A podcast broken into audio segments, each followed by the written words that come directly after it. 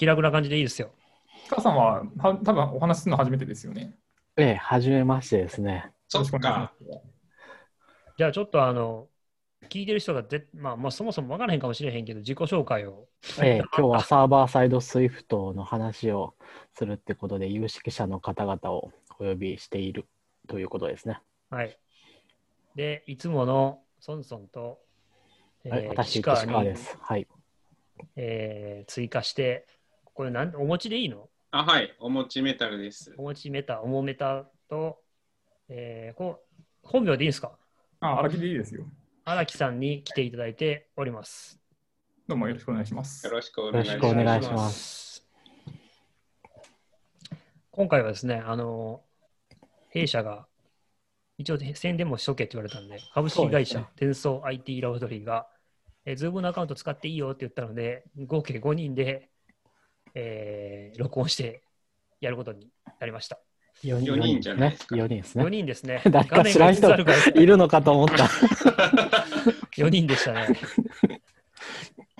普段は2人でやってるから、あの、時間制限ないですけど、それだとね、時間制限があるんで、今は。今日は連想のやつだから、そうですね。複数人だけど、時間制。限ないと。で、やっていきましょう。で、今日はサーバーサイドスイフトの話をしようということで、ほぼ何のアジェンダも決めずに、この4人を集めたわけですけど、何もないですね。そういうのもらえないのかなって思ってました。うん、僕もね、ちょっとね、録音する前にちょっと作った方がいいんじゃないのかって岸川さんに言おうかなと思ったけど、うんそのまま当日を迎えましたね。マジ 私は全然そういうことを考えもしなかったです。マジも長野さんが作ってくれてたからな長野さんちゃんと作るからね。じゃあ、まあでもアジェンンダ通りに話したことありましたかっていう感じは。ダ。一回もないですね。最初のネタ振りのとこだけですよね。あの iPhone11 どうよとか、長野さんが雑に振って、そこからずーっと喋ってるみたいな。じゃあですね。まあでも、私から、いやそもそもサーバーサイド Swift ってどういう意味で使ってるんですかっていうところから話した方がいいんじゃないですか。どういう意味で使っている？うんなんだろう。私は Swift を Linux に、で、えっと、Swift で Web アプリを、Swift で書いた Web アプリを Linux にデプロイして運用できるみたいな、そういう。ことを言っています。で、うんまあ、もうちょっと広く、あの、まあ、あんまりこれはレアケースだから、そんなに広がってはないですけど、Mac アプリとかに、まあ iOS アプリでもいいですけど、みちょっとあの、外とやり取りするためのインターフェースを設けるために、なんかこう、アプリに Web サーバーを組み込むとすごい楽ちんなんですよね。そういうのをちょっとやるみたいなのも含めていますね。まあ、私のきっかけがそれだったんで、なるほど。だから、その、アプリのデバッグ情報を出すために、なんかちっちゃいサーバーを内蔵するみたいなまあそういうのもそうですねイ。メージ。それとか、うん。まあアプリをちょっと外からコントロールしたいとかあるじゃないですか。なんか、 Zoom がまさに8080で待ち受けてて騒ぎになりましたよね。やってましたね。なんかやったな、あれ。えー何やったらそれそうそういう話ですよね、今の。そうですね、そうですね。そういう話です。それがまあ一番、なので一番簡単なんですよね。そうやって置いておくのが。あれって何をやってたんやろうな。 Zoom あれ何のためにやったんだかなかなりでも大きなセキュリティインシデントになりうる実装で、あの、 Apple の、 Apple の kill switch が発動したぐらいですからね、アップデートのために。うんえーキルスイッチっていうか、そこからよっぽどコントロールできてしまっていた。うんあの、あれね。緊急脱出ポッドみたいな入り口をアップルが使って強制アップデートしたっていう。我々が、え結局、我々がもう、なんていうか、ソフトウェア通常のソフトウェアアップデートじゃなくて、Mac のユーザーの操作を介入せずに Apple 側がいきなりパッチできる仕組みがある。あそうそうそうそうそうあそういうそれすごいっすねそういう仕組みでそれを危使う。逆に俺、それが危なくねえか。強制的にアップデートされた。マジで？そうです、そうです。じゃあ、うん Apple を信じてないとまずいですね、Mac 使うとき。それが、それが vulnerability じゃなかったら何が vulnerability なのって感じがするけど、まあまあいいか。いや、議論がの穴はいい安全な。はい。で、でじゃあそのサイバーサイドスイフトについて、岸本さんは今日は、岸本さんじゃあ、岸本さん、うちの社長や。岸川さんは何の議論を？いや、何の議論っていうか、いや、あのーサーバーサイドスイフトすごい、あのー簡単に使えるようになってるよねっていうところに、私は結構2ヶ月前ぐらいからに結構驚いたんですよね。それで、ああの普通に、まあ、個人的なすごい小規模なやつですけど、ウェブサービスとか Swift、ノードから Swift に置き換えるってことをして、あ、すごくいいやんって思ったんで、ぜひこれを、いや、なんていうか、もっと知ってもらいたいというか、もっと使われてほしいみたいな気分が盛り上がったんですよ。ななるほどかじゃあ前は、あれ、その、あれ、あの、サーバー、じゃあ、あの、Swift の Web プレイグラウンドみたいなやつは、あ、あれですか、そうそう、Swift プレイグじゃあ、あれラウンドとかはフロントエンドからノード使って、そうです、そうです。SwiftC に渡して結果を返すみたいなことをしたってこと？そうです、そうです。おお。まあ、で、その仕組みはまあ大して変わってないんですけど、あのまあ、フロントのノードがいなくなったんで、なんか、うん叩きやすくはなりましたねっていうところはあります。あと、あの AST を見るやつは、あの、Swift を実行しなくていいんで、ななんていうか、コンパイルしなくていいんで、あの、本当にフロントがいなくなって、すっきりした構成になりましたね。うんうんただ受け取ったパラメータをそのままこう Swift シンタックスのライブラリーでか、かか。けて帰ってきたもたがないで、そのままそうですね。そのままライブラリーで完結。ああ、いや、そっできるようになか、だったんでから、その AST 作るやつは Swift で書いてあるから、サーバーサイド Swift っていうか、Swift のサーバーのコードでそれを受けて、内部でそれ渡して、結果を渡すだけだから、そうなんですよプロセス関数値にする必要ないっていう。うん。いや、もっとね、大変だと思っていたから、あの、なんか他の、あの、サファリのプラグイン、あ Google かな ?Chrome のプラグインを作ったときに、あれもあの、えっと、あれはあのソースキット LSP を叩いて、あの、ウェブで見ているソースコードの、えっと、型の情報とかをあの表示するっていうプラグインを作ったんですけど、面白い。で、それもあの本体アプリみたいなのがデーモン的に動いていて、最初の設計は。で、そこに、そいつが、まあ、えっと、ソースキットとやり取りして、結果を、まあ、HTTP サーバーを通じて返すみたいな、プラグインとやり取りするみたいなことをしてたんですよね。で、うんうんえっと、で、その時には、あの、もっと軽い、組み込むための HTTP ライブラリみたいなのもを使ってやったんですよ。えっと、Swifter っていうライブラリの Swift で書ける HTTP サーバー。リフタそうなんですね、Swifter っていうの。ー。まあ、ちょっとね、Swifter だけで検索すると、ちょっと Swift の Twitter ライブラリが出てきちゃうと思うんですけど、出てきましたね。うん。HTTP とかと一緒に入れてもらうためでいくので、まあ、そいつはインスタンスを作って、まあ、ランみたいなスタートとかやると、まあ、HTTP サーバーがアプリの中で出来上がるんですけど、出来上がって、まあ、簡単なルーティングがかけてってあるんですけど、あの非同期の処理ができないんですよ。全部レスポンスは同期で返さなきゃいけない設定になるほどなっていて。全部戻り値で返さなきゃいけないから、うんいけないんですよ。で、なので、まあなんか、えーっと、アプリの中で組み込む分にはいいんですけど、1対1しかほとんどないから、まあ汎用なウェブサーバーとしてデプロイするには難しいと、そいつは。え、そいつはマルチスレッドはいけるんですか？いけると思いますよ。じゃあ一応、ブロッキングはするけど、スレッドたくさん立てれば、リクエストは多重にさばけるライブラリーではある。そうですね。そういうことは可能です。はい。うんまあ、古典的にはそういう世界観だったから、まあ、そうっていうか、ル Ruby on Rails も別にそうそうですよね。うん。Node.js は非同期 driven だけど、なんか別にそういうサーバーサイド Swift があってもいいんじゃない？ old type の俺まあ、としてはどうかそっちの方が分かりやすいな。。多分、多分そいつを、まあまあそうかもね。ただ、それは、なんていうか、あの、すごい、今度は難しくなる、げ難しくなりますよね、逆に。あの、なんていうか、1対1やってるようにはそこはもう全然止めていいからシンプルなんだけど、それを、たあの、普通のウェブアプリみたいな感じで受けようとすると、まあ、モダンな書き方ではなく逆になるのちゃんは事実ですねとリクエストをちゃんとハンドルしてくれるものとかがいないと、すぐ足りなくなるから、うんうんスレッドが何番っていうふうにいきなりなってもなるだけダメだし、とか。うん何万見見るのかっていうのもありますけどね。まあ、いや、とはいえね、まあね、まあ、万はそんなにいかないのかな。まあいいや。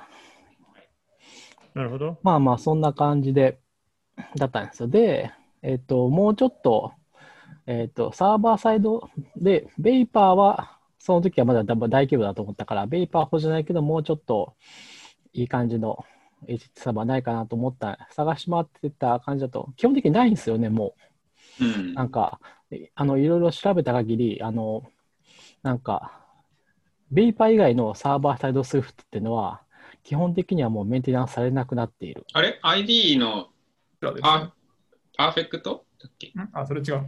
え、あれ？なんだっけ ?ID は？あ、じゃあ、IBM がやってるやつ。IBM はこちらですね。 Kitura あ、そうか、は Kitura は？もう終わりましたね。あのあ、IBM そう、が終わったんだ。あ IBM の正式にサービス終了、サーバーサイド Swift の終了をマジで？なので、なんか、S、サーバーサイド working group からもう抜けたみたいな話はあったんだけど、そうか。そうあんなに頑張ってやってた風だったのに。そう、めっちゃ IBM がさ、SWIFT 我々大好きになってやってくぜって言って、クリス・ラートナーも社内講演までしたのに。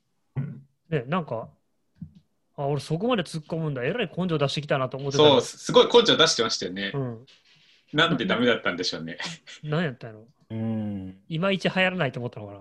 まあ流行んなかったですけどね、 Kitura は。それかあれかな、 Swift 大好きだった、なんかリードエンジニアが失脚したとか、転職したとか。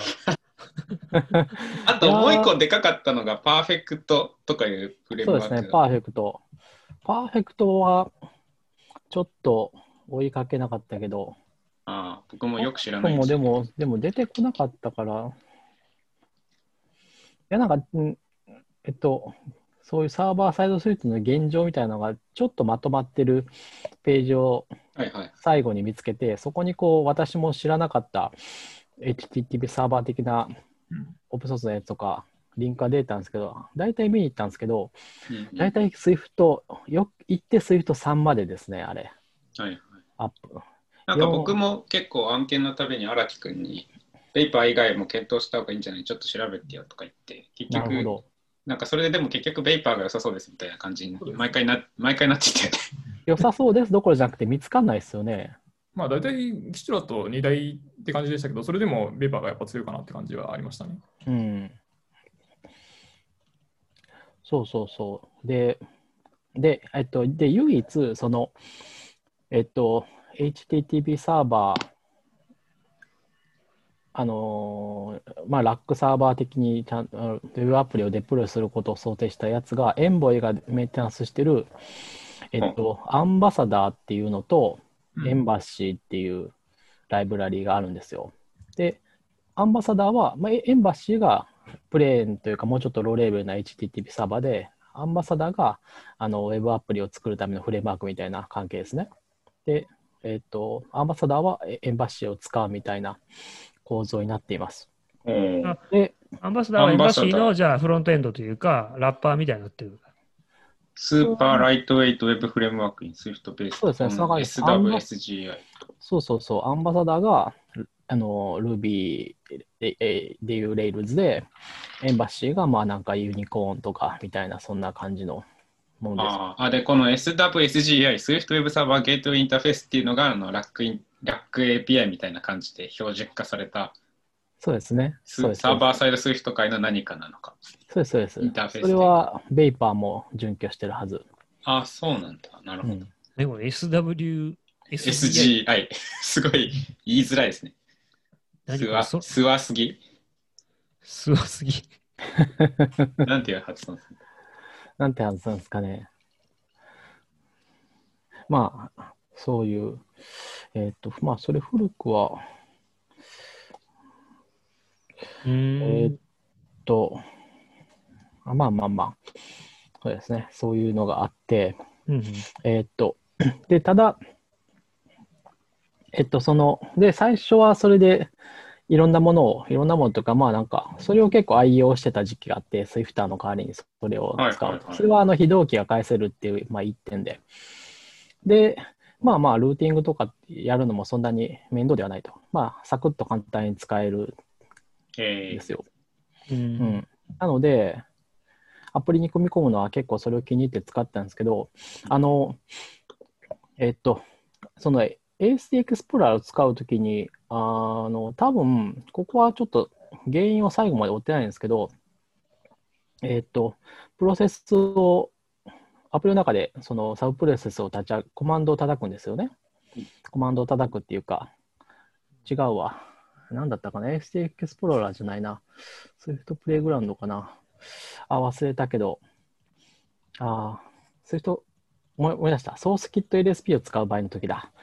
えーの時に、えーっと、えーっと、パイプでやり取りをする必要があるんですよ。で、そこがなんか、あの、コンフリクトして、えっと、Mac でやる分にはいけるんですけど、え Mac でやる場合は、えーっと、京急を、えーランループが京急を使ってるんですけど、えーイベントランループが。Linux で立ち上げる場合は京急がないんで、うんうんえーっと、なんだったかな。なんか普通のポーリング、えー違うな、セレクトか。ポルトセレクトを使ってイベントを待機するんですよ。うんうんっていうのが、あの、途中でなんかよくわからないインタラプションが入ってクラッシュする、あのアサートが、クラッシュないけどアサートが起こるっていうことが起こってしまってうん、で、どうやらなんかそのパイプを 使ってるのを使うかどうかが、で、それが起こるということらしいと。なんかシグナルのが漏れて割り込んじゃうのかな。うん。で、ちょっとよくわからなかったんですけど、そこまでや、えー究明したところで、なんかこれはちょっと、確かにその辺をハックし調べて直すのは結構大変そうだな。そう、これはちょっとなんかだダメそうだなと。OS 割り割り込み系とかは。うん。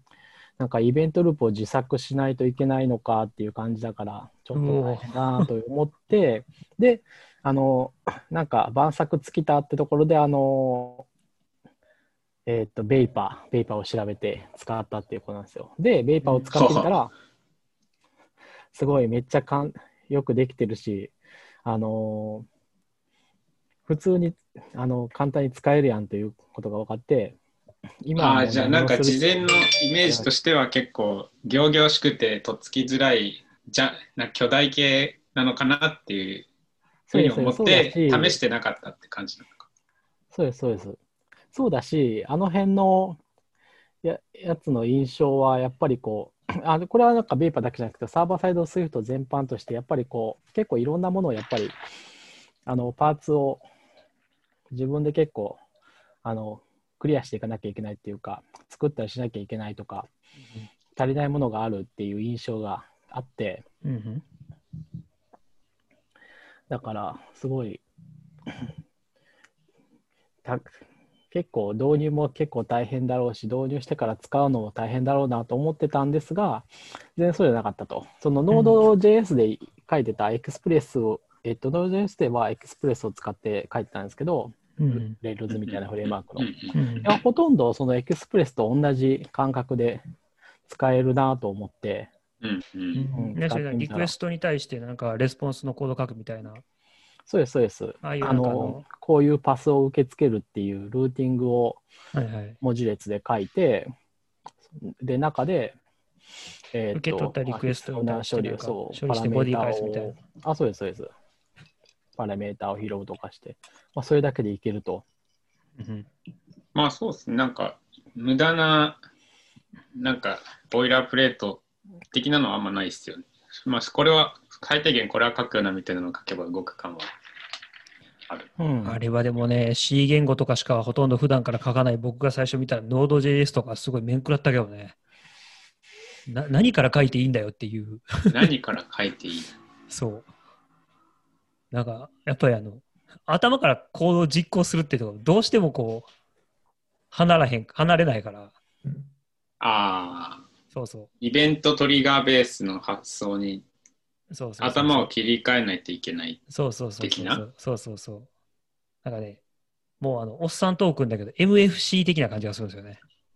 FC って昔のマイクロソフトのそう、マイクロソフトファウンデーションクラスってやつですよ。今でも動くよ。プレフィックスに C ってついてるやつでしたっけ？クラス名に。ああ、そうだったかもしれ C ない。フォームとか C ウィンドウとそうそうそかう。た確かそんなんだったと思う。Win- Win32API のなんか単純なクラス化したみたいな雰囲気のあ、やつらそうそう。やつら30ですよじゃないんだけど、うんそうそう。まあ、基本的に Win、Win せんああの Win32 の API をパッケージして、あの、オブジェクト指向で書けますよっていう えやつ。でもどうなんだ ?MFC もやっぱ GUI はイベント思考なんじゃないですか？ボタンを押したらみたいなハンドラーを多分。あ、そうそう。だからハンドラーを書くから、あれに、こう、あ、あれ、ああれみたいな感じなのね、みたいな。っあ、そうです、そうです。そんてな感じいうふうに切り替えないと、Node.js とか最初は手が凍るっていうか。Node.js の例えに MFC が出てくるのもすごい例え方。そうそうそう。もう、老害だから。だいぶ時代が違う。時代が違う。うん、で実際まあ、その、そのベイパーが良かったと。そうそう、よかったんですよ。あの、え、その問題は起きなさっきのなんかパイプとかの問題は出なかったんですか？同じように。出なかったですね。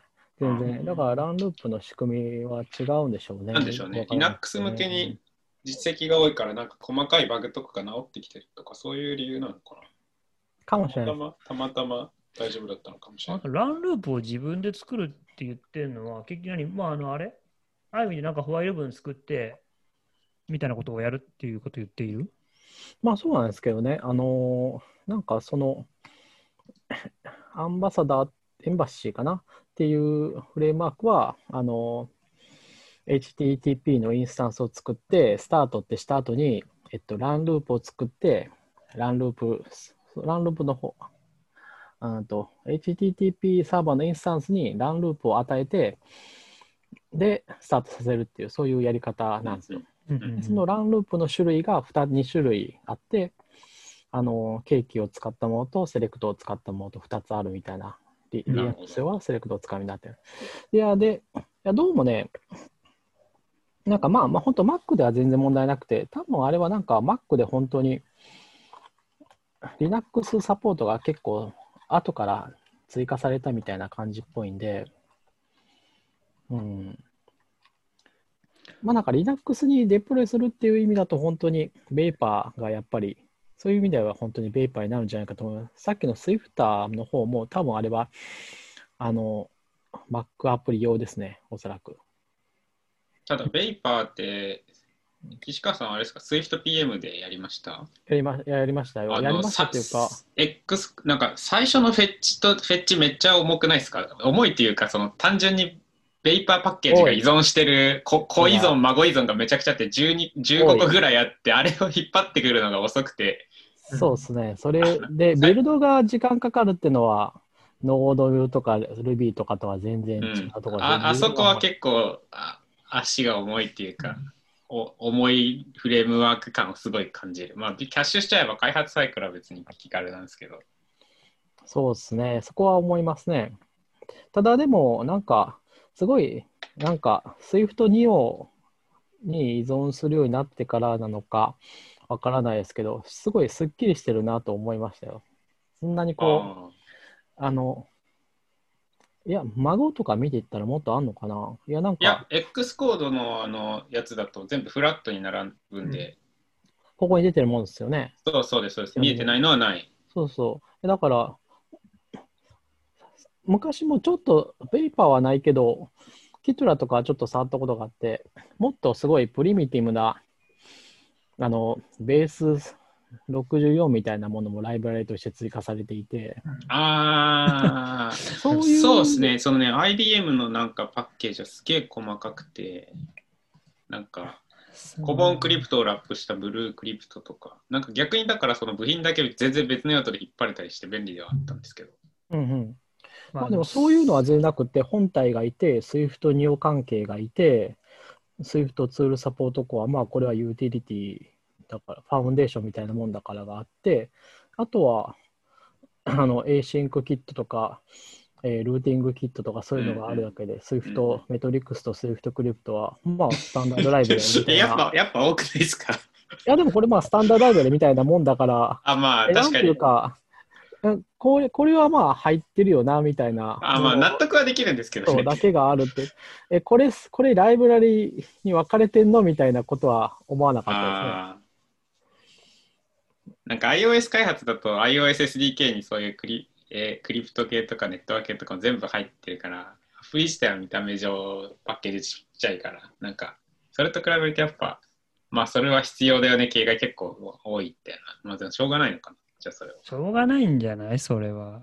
うん、ウェブフレームワークスからね、まあ、例えばこの WebSocket キットみたいなものが、は使わないことも多いから、こういうのがああ、外せればいいなみたいな気はするけど、まあいいんじゃないですか？とは思いました。荒木くん、ただ荒木くん、スイフ SwiftNIO になる前、 Vapor がスイフト NIO になったのって、 Vapor 3だっけ ?4 だっけ？次からです。3。 Vapor 2って荒木くんやったことあるんだっけ？やったことないんですよね。ちょうど僕始めたのが3が公開されああ、た。なるほど。じゃあ最初から SwiftNIO だったのか。なるほど。じゃあ、最初からすっきりしてた可能性もあるっちゃあるんだな。わかんないけど。まあ今となっては、その SwiftNIO の前の Vapor 2はもっと散らかってたのかもしれないです。しれないですね。まあ、いろいろ変わってますからね。その、テンプレートエンジンみたいなものも分離されていることになそれは分離されてるんですよね。はいはいはい。まあでも、うん、すごい、そこもすっきりしてるなと思って。まあちょっと謎だったのは、あの、 Swift Package で始めたんですけど、あの、最初のきっかけみたいなものは、えっと、 Vapor のコマンドを導入してやったんですよね。うんまあ、ドキュメントにああ、ベイそう書いてあるんで。 Vapor CUI。そうそうそうなんか。あの、補足した方がいいです。そうそうそう。 Vapor で作業を始める前に、その、 Vapor で作業をするためのコマンドラインツールを Mac にインストールして、そんなにで、あの、で、な。んか Vapor init とかやるっていう、そうです、 Vapor new なんですけど、あ、 new か。ベイってパー new いうのがなんかあるんですよね。で、なんかビルド実行もなんか Vapor run みたいになんかその、て、でも、そう、それの話ですよね。そうです、そうです。で、ただ、まあ、結論から言うと、それはまあ最初だけで、最初だけっていうか、それ別にいらん、うんそう、あれ、いらないですよね。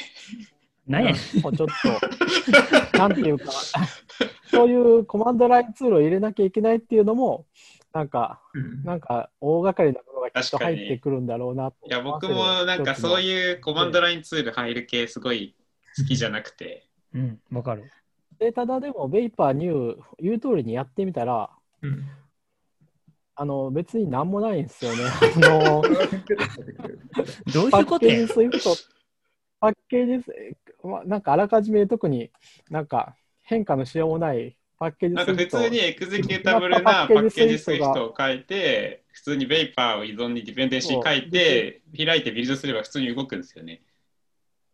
そうそう。で、やってくれることも、その Package.swift をあのダウンロードしてくれることと、ある程度のボイラープレートというか、あの決まった、絶対にや書かなきゃいけないコード、要するに、あの、 Vapor new はアプリ名とか指定するんですけど、そのアプリ名、指定したアプリ名があの入るところ、基本的にどこにもなくって、これ別にドキュメ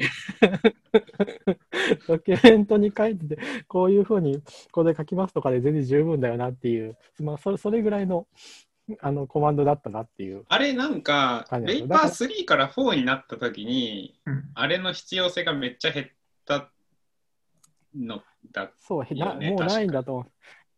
なんか NPM イニットとかだったら一応こう、なんだろう、あの作者名とかリポジトリ名とか聞いて、あのウィザード形式聞いてくれて、それに従ったらまあまあそれっぽいものが出来上がるになってるんですけど、別に ベイパーにはそういうこともなかったから、なんか昔調べたやつだと、その確かベイパーランから実行ビル、ビルド実行すると、なんかビルド時の定数が入ってベイ、ベイパーっていう定数がいなんか1になってて、それが微妙に何かがあってみたいな、そういうなんかがあった気がするんだけど、多分ベイパー4になった時にいろいろやめてシンプルになってる気がするんだよな。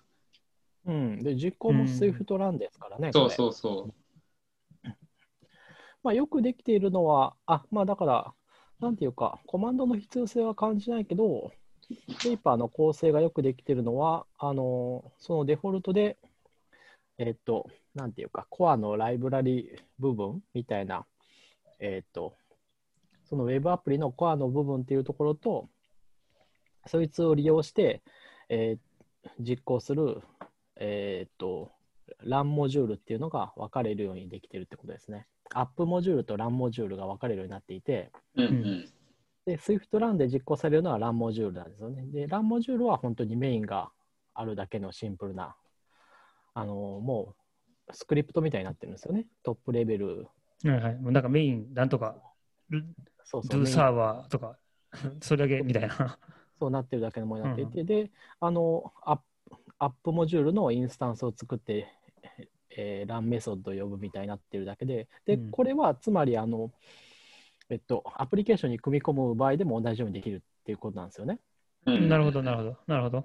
これと、ここのメインに書いてるのと同じことを基本的に、えっと、アプリの方でやれば、はいはで、アプリは基本的に別のイベントループがあるから終了はしないはずなんで、うんうん。試してないけど、これはあの組み込みで使って、アプリから、えー HTTP を待ち受けるみたいなことも多分できるはず。そうですね、その辺のあのアップの単位でパッケージが切ってあるの結構よくできてるなと思ったのが、あのなんかテスベイパーのテストするテスなん自動テストのためのなんか機能というかあるんですけど、あれがなんかそのそのテストケースの冒頭でそれを立ち上げて、でなんかいろいろテストして、で終わったら片付けるみたいな感じで、そのアップがちゃんとそのグローバル汚染されずに、そのなんかちゃんと DI が閉じ込められてるっていうか、うん、そうですね。ユニットテストでいできるっていうのも多分だから、その辺は設計綺麗でいいですね。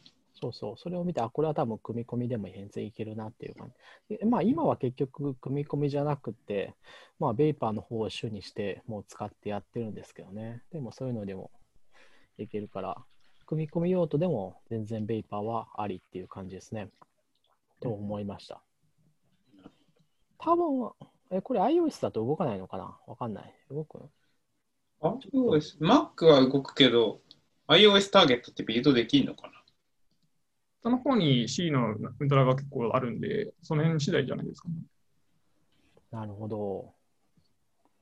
まあまあまあ、でも iOS でやることはそんなにないから、まあ Mac で動けば、うん。この、うん、ユースケースで言うと Linux にデプロイできるのと Mac アプリ組み込みで使えるっていうので、ほぼいけるはずで、で、すごい、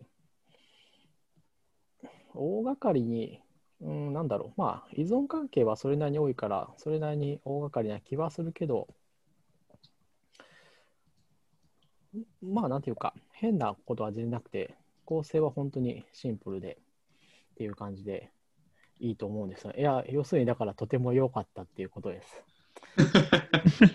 あの、私が使いたいと思うすべてのほとんどのユースケースに対して良かったなと思って。あの、結構使ってて嬉しいのは、その開発は Mac の X コードのデバッグ実行でやって、うん。だから普通にブレイクポイントとか貼れるんですよね、iOS アプリみたいに。その、うん。リクエスト来た時に、なんかこのレコードがなかった時にこの処理に行くみたいな if 文書いてあったとして、そこにブレイク貼って、ブラウザ叩くと、ローカルホストで通信して、で、X コードが止まってくれて、ステップ実行してみたいなのが普通にできるんで、そあのーデバッガビリティが iPhone アプリみたいにできるのが、それが良くて、で、でただその時心配になってくるのが、結局開発を Mac でやって、デプロイ先 Linux だから、それで環境差が出たら嫌だなって話なんですけど、まあ、普通に Linux で動くんでね、なんかちゃんといろんなライブラリーがクロスプラットフォームちゃんとかけてて、そこが嬉しいです。まあ、例えばなんか、時々時々バグ踏むことはありますけどね。Linux だけバグってなんか踏んだことあんだっけ？あーそれ聞きたい、それ。なんか、あ、これ、Mac で動くけど Linux で動かないみたいな。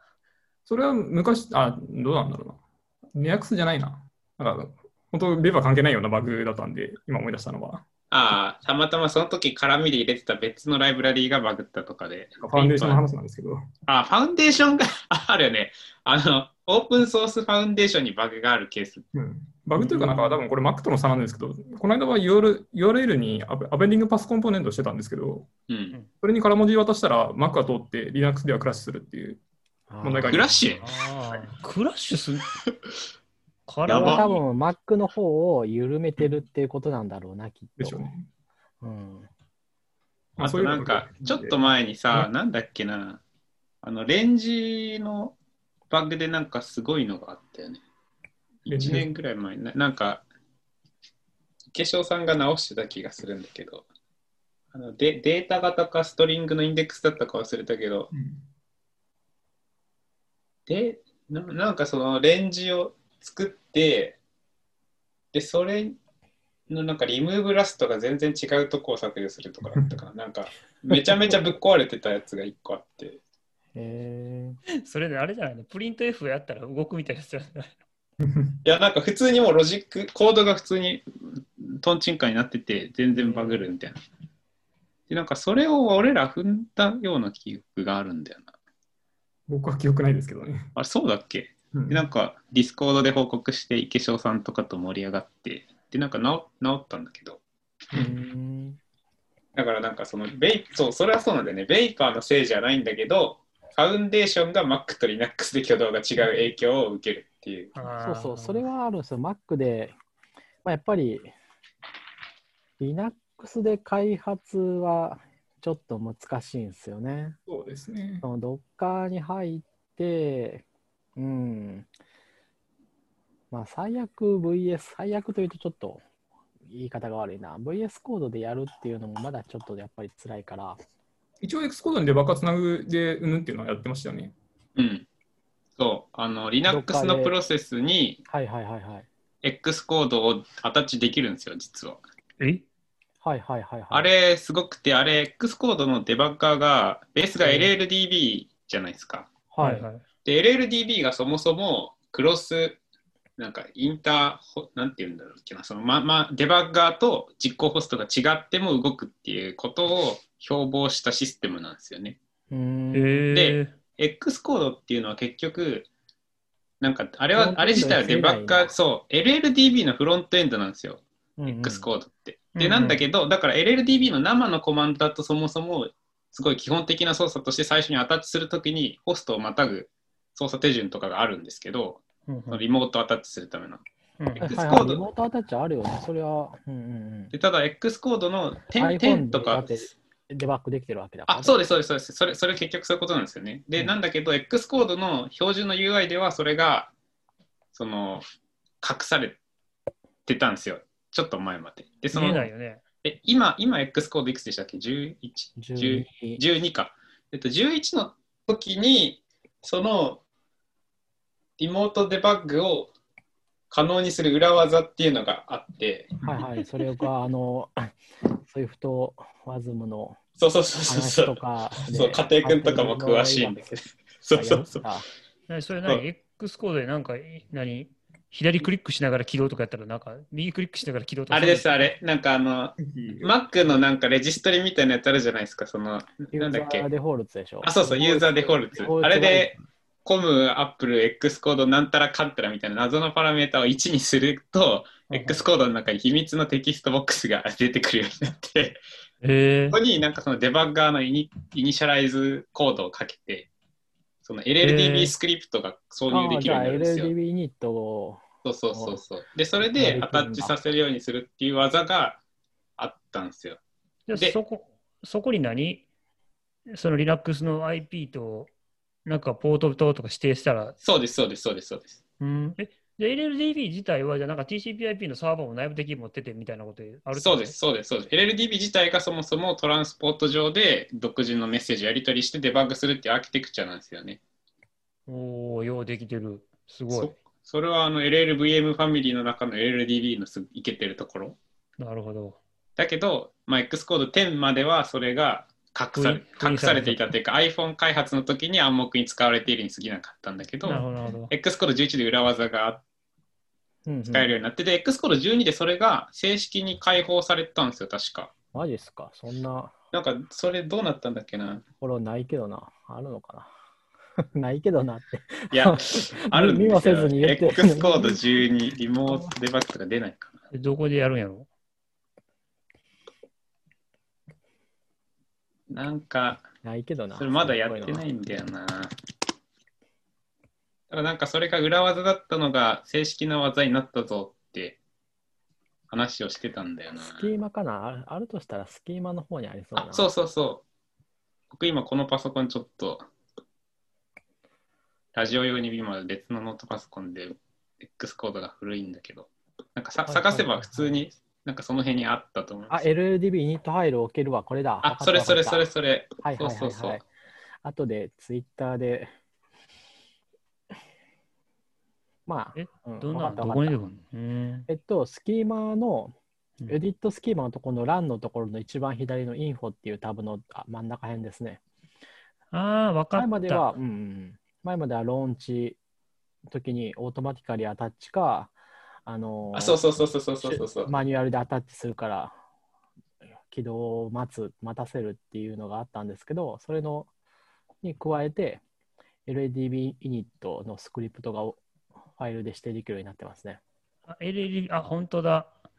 そうそう。なんかデフォルトで SRC これルートに多分置けって書いてある。その LADB イニットだからなんだろう。えーっとなんか好きな LADB エクステンションそうです、そうです。LLDB スクリプトを注入できるんで、そうそういうのを便利な LADB スクリプトをここにだからそうですねリモートデバッグに限らず多分応用の余地はある。その、口が開いた。これはめっちゃ便利ね。WWDC とかで言ってたのかな？知らんけど言。ってたから僕が多分頭の片隅にあるんだと思うんですけど、どこで聞いたか忘れちゃったら。で、まあなんかそれがあるんで、一応 Linux もステップ実行とか、あの、できるようになったはず。あこれはいいですよね。うん。いや、Linux だと、それ便 Linux 利だだとプレね。ーンな Linux だと結構 Swift で、あの、ベイパーが死んだ時って、あの、あの、コアダンプ、悲しげなコアダンプを出すだけで何もわからんっていう感じになりますよね。設定しなければ、スタックトレースとか出ないから。やれやれば出ますけど、やらないと、そう、となんかそうですよね。そう。さすがにコ コアダンプじゃ、スイートのバグは、なんていうか、あの、わからんよなっていう感じになっちゃうから、私もね、なんか、うん、そういうのは、全然難しいバグを踏ん踏んでるわけじゃなくて、ただただソースコードのミスっていうか、インデックスアウトバウンズぐらいの話なんですけど、はいはい。で Linux で実行したときに、その原因が、うん、さっぱりわからんなと思ったことはあるから、まあそうなんですよね。だからまあ、最悪それでできれば、すぐ解解決できるから嬉しいな。うん、いいですね。でそれベイあの Docker 環境でやるときは、その LLDB が使うポートをあのエクスポートしてやるっていうのがああまりポイントなんで注意です。ああ、うんなるほど。ああ、そっかそっか。そう、そうなんですよ。ありそまあ、もっとなんか、低レベルな Mac でしかっていうので言うと、あの、私、UR セッション、URL セッションをこうずっと使ってたけど、あっていう、あれ、Linux 持ってったあれっていうのがありましたね。まうんあでもなんか、インポート、ファウンデーションネットワーキングをすれば、それは使える。あ、その辺変わってるのは結構ありますね。そうですね。あ、あ今使えるようになったんですか、もう。Linux Foundation の URL セッションは。そうそう、URL セッションが、うん。うん、結構いけるはず。はいなんか Vapor だとクライアントっていううん。ライブラリっていうかパッケージなんかあって、ベイパーあれでやってました。そうそう。HTTP クライアント取れますよって教えてもらったのは荒木さんでしたっけ？ね、確か。そうです、そうですそう。そうそう。やってましたねそうそう、そっちの方がいいからそっちでやって。あれ、あの、なんていうか、リクエストから取らない、うんあの、HTTP Async キットかな ?Async HTTP クライアントを、なんか生で使うことも一応できるんですかね。なんかちょろっとは試したことないんですよ。そうですね。まあ、なんかできそうだなと思ったけど、なんか、ベイあパーがで返しきんじゃねえのかな。なんかベイパーが返してくるのはどうもこの、結局リクエストから取るやつはあのイベントループとかを渡してるだけなはずで。うんうん、なんかちょっと素のライブラリそのままのクライアントじゃないっぽいなという感じで、なんかリクエストから取ってくるの方が若干便利そうだなと思って、そっちをもっぱら使うようにしたんですけど、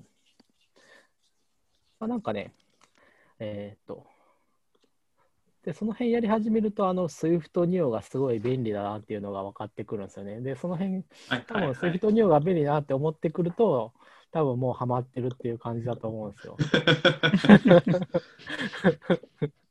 いや、なんていうか、そこは結構独特なんですよね。だから最初はもう、あーなんていうか、ちょっとドキュメントがやっぱり、ペーパーはすごい基本的なことしか書いてなくって、そうですね、設計、デザインドキュメントみたいなのは全然ないっすよね。うん、一番外側のエンドユーザーマニュアルみたいなのがちょろっと書いてあるぐらその、いで。なんていうか、ハローワールドより先がもうないっていう感じなんですよね。そうですね。これは。そっから先はそっから先は Swift を読む。そう、だから、あの、私も最初、まあ、とりあえず、あの、JSON を返すっていうのはできるようになったけど、あって、あのじゃあ非同期でやるのどうやるのっていうのが、うんなんかちゃんと書いてない、ちゃんとというと、あ 返り値の方をあれか、レスポンスじゃなくて、イベントルフューチャーレスポンスにする。ようなものが書いてないと。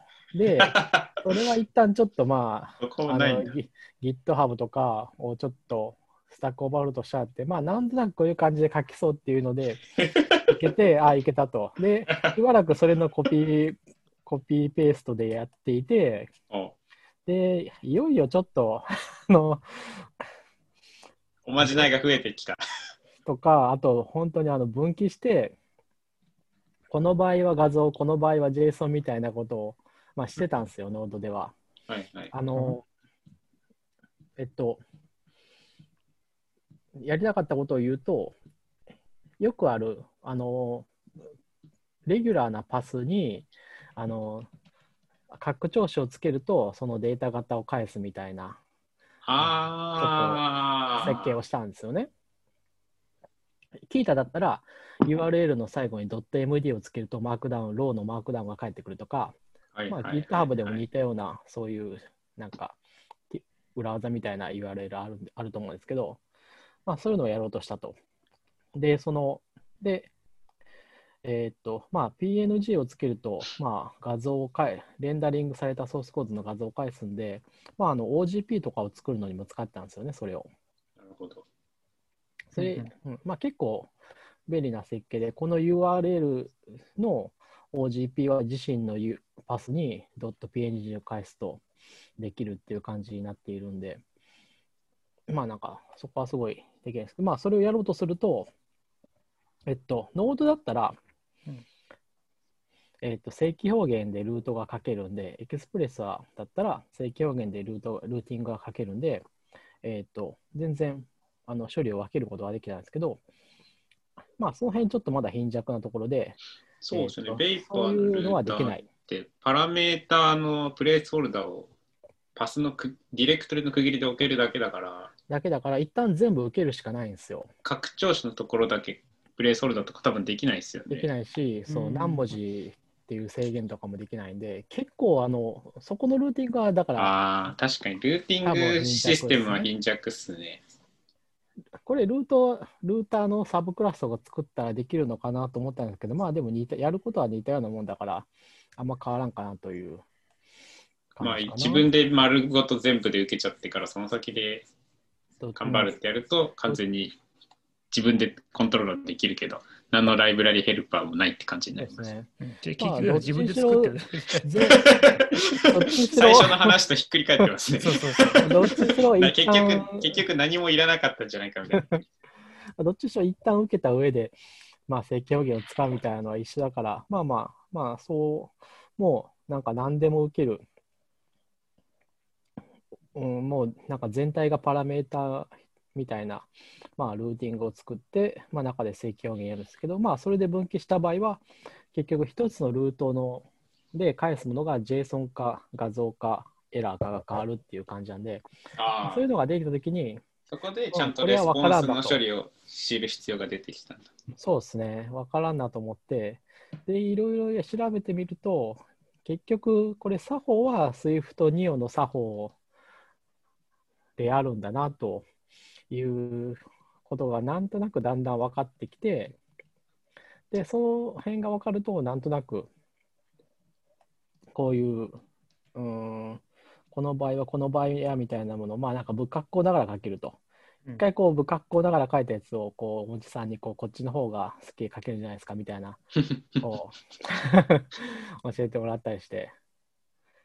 でだんだんそうするとおこれ SWIFT にはすごいんじゃないっていう感じで SWIFT にはすごいっていうか SWIFT にはすごい綺麗ななんだろうフューチャープロミスのライブラリなんじゃないのっていう感じでそういうのが分かってくるとだいぶはいはい。は,、はい、はまってくる感じじゃないですかね。うん、まあ、でも僕はまあ、あの、フラットマップスローイングとかの命名は好きじゃないですけどね。マジっすか？あれはでも結構使う側としてはあれ分かりやすいんじゃないかなと思うんですよね。あいやなんていうのか、 Combine の Combine の tryMap の方が分かりやすくないですか？うんああ、それでも、うーん、なんだっけ、ちょっと前話したけど、 flatMapThrowing とか、あと、 Vapor が勝手に生やし、あの、 SwiftNIO の雰囲気っぽく生やしてるっていうメソッドで、 optional フラットマップああ、ありますね。アシンンクキットの中にいろいろ入ってるんですよね。おなんちゃらフラットマップ。いや、なんかね、私だと、型がなんか合わんぞって言ったときに、はいこれをうまいこと扱うなんかあるんじゃないのっていう感じで、こう、ドットを打って、こう、パラパラと探していって、あ、これじゃねっていう感じで見つかるから、これは結構、この名前は結構よくできてるんじゃないかなと思って。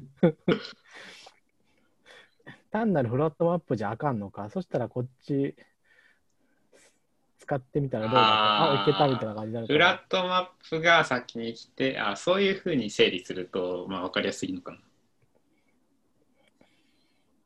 まあ多分なんかこう名前の付け方としてはこうなんかどっちかっていうとダサい名前の分類に入るのかもしれないですけどその分分かりやすいみたいな感じなのかなと。なるほど。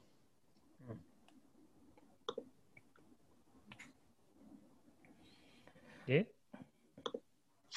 いやなんか、そうそう。石川さんのトークが展開されましたけれども、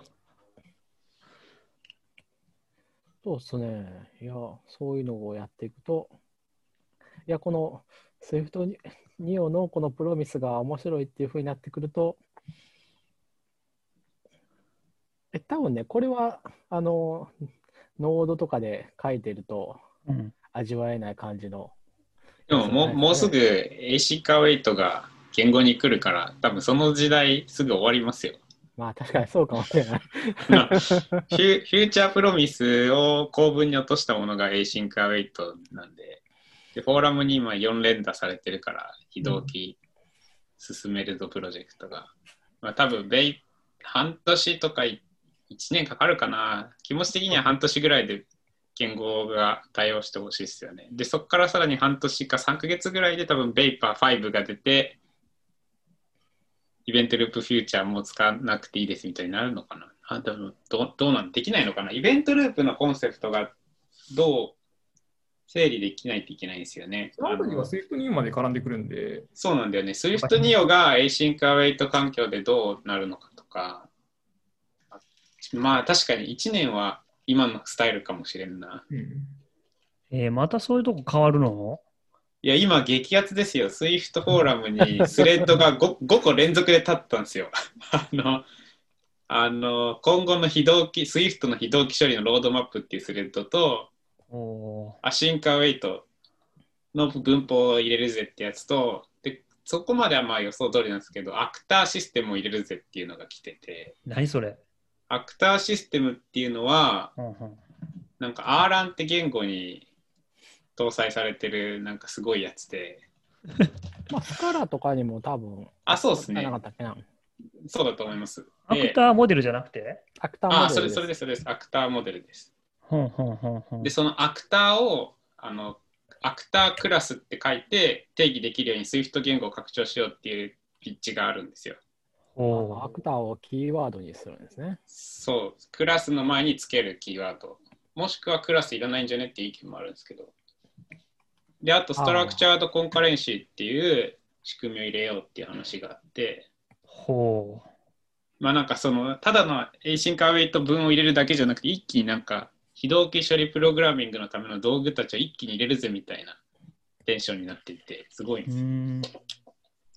で、その辺、あの、アップルで働いてる、あの、 try! Swift でも発表してくれたコンラッドさんっているじゃないですか。うんうんコンラッドさん、日本で働いてるんですけど、あの、コンラッドさんがもともと Scala の、あの、なんだっけ、忘れちゃったな。なんかその辺に詳しいえ、人でで、しょ？ああ、そうそう、アッカ、アッカカ、アッカ、アッカのやってる人で、で、ん。 SwiftNIO もコンラッドさんが作ってて、で、今そのタスその async/await の下請けになるタスクシステムのライブラリーもコンラッドさんが今ガンガン作って、アップルのリポジ、 Swift のリポジトリに今出してるんですよね。プルリクとして。だからなんか、めっちゃ詳しい人が、なんかすごいものを入れようとしていて。その辺の EventLoopFuture とかは、なんか大工事されそう。近いうちに。並列化がメインの考え方みたいなものなのかなアクターですか？うん。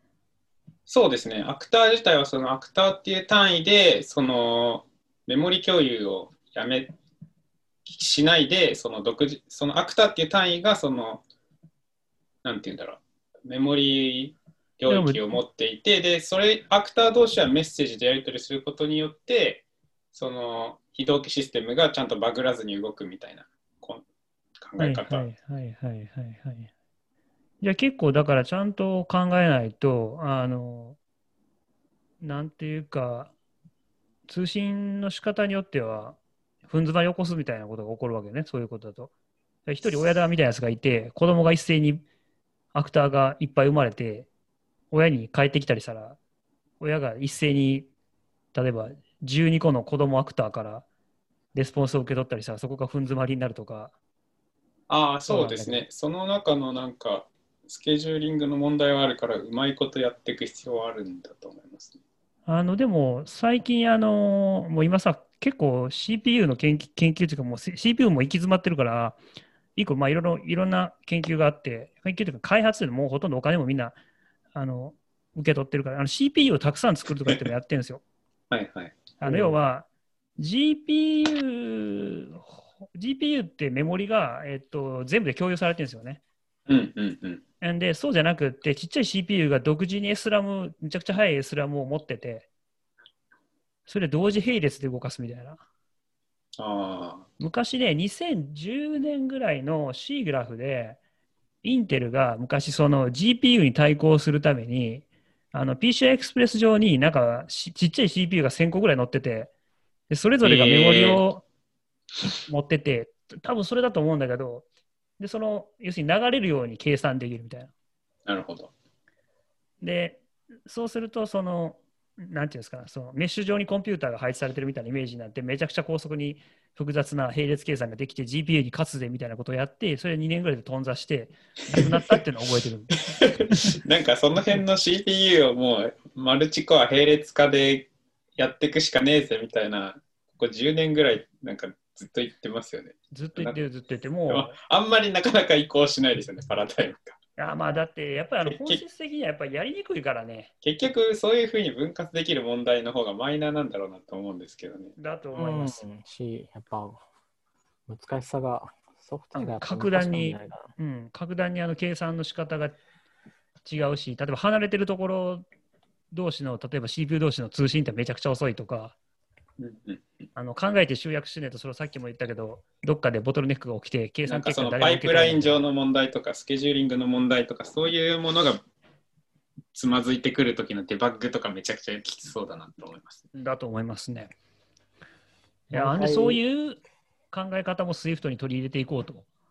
まあなんですけどそのアクターの仕様を僕が読んだ限りなんかそこまでなんかこう、分散思考ってほどの話でもないような印象もあって、なんか、あれって結局そのクラスの中に、例えば普通にそのプログラミングしててライブラリ作ってて、なんかあるクラスがマルチスレッドセーフにしたいなって思う時があるじゃないですか。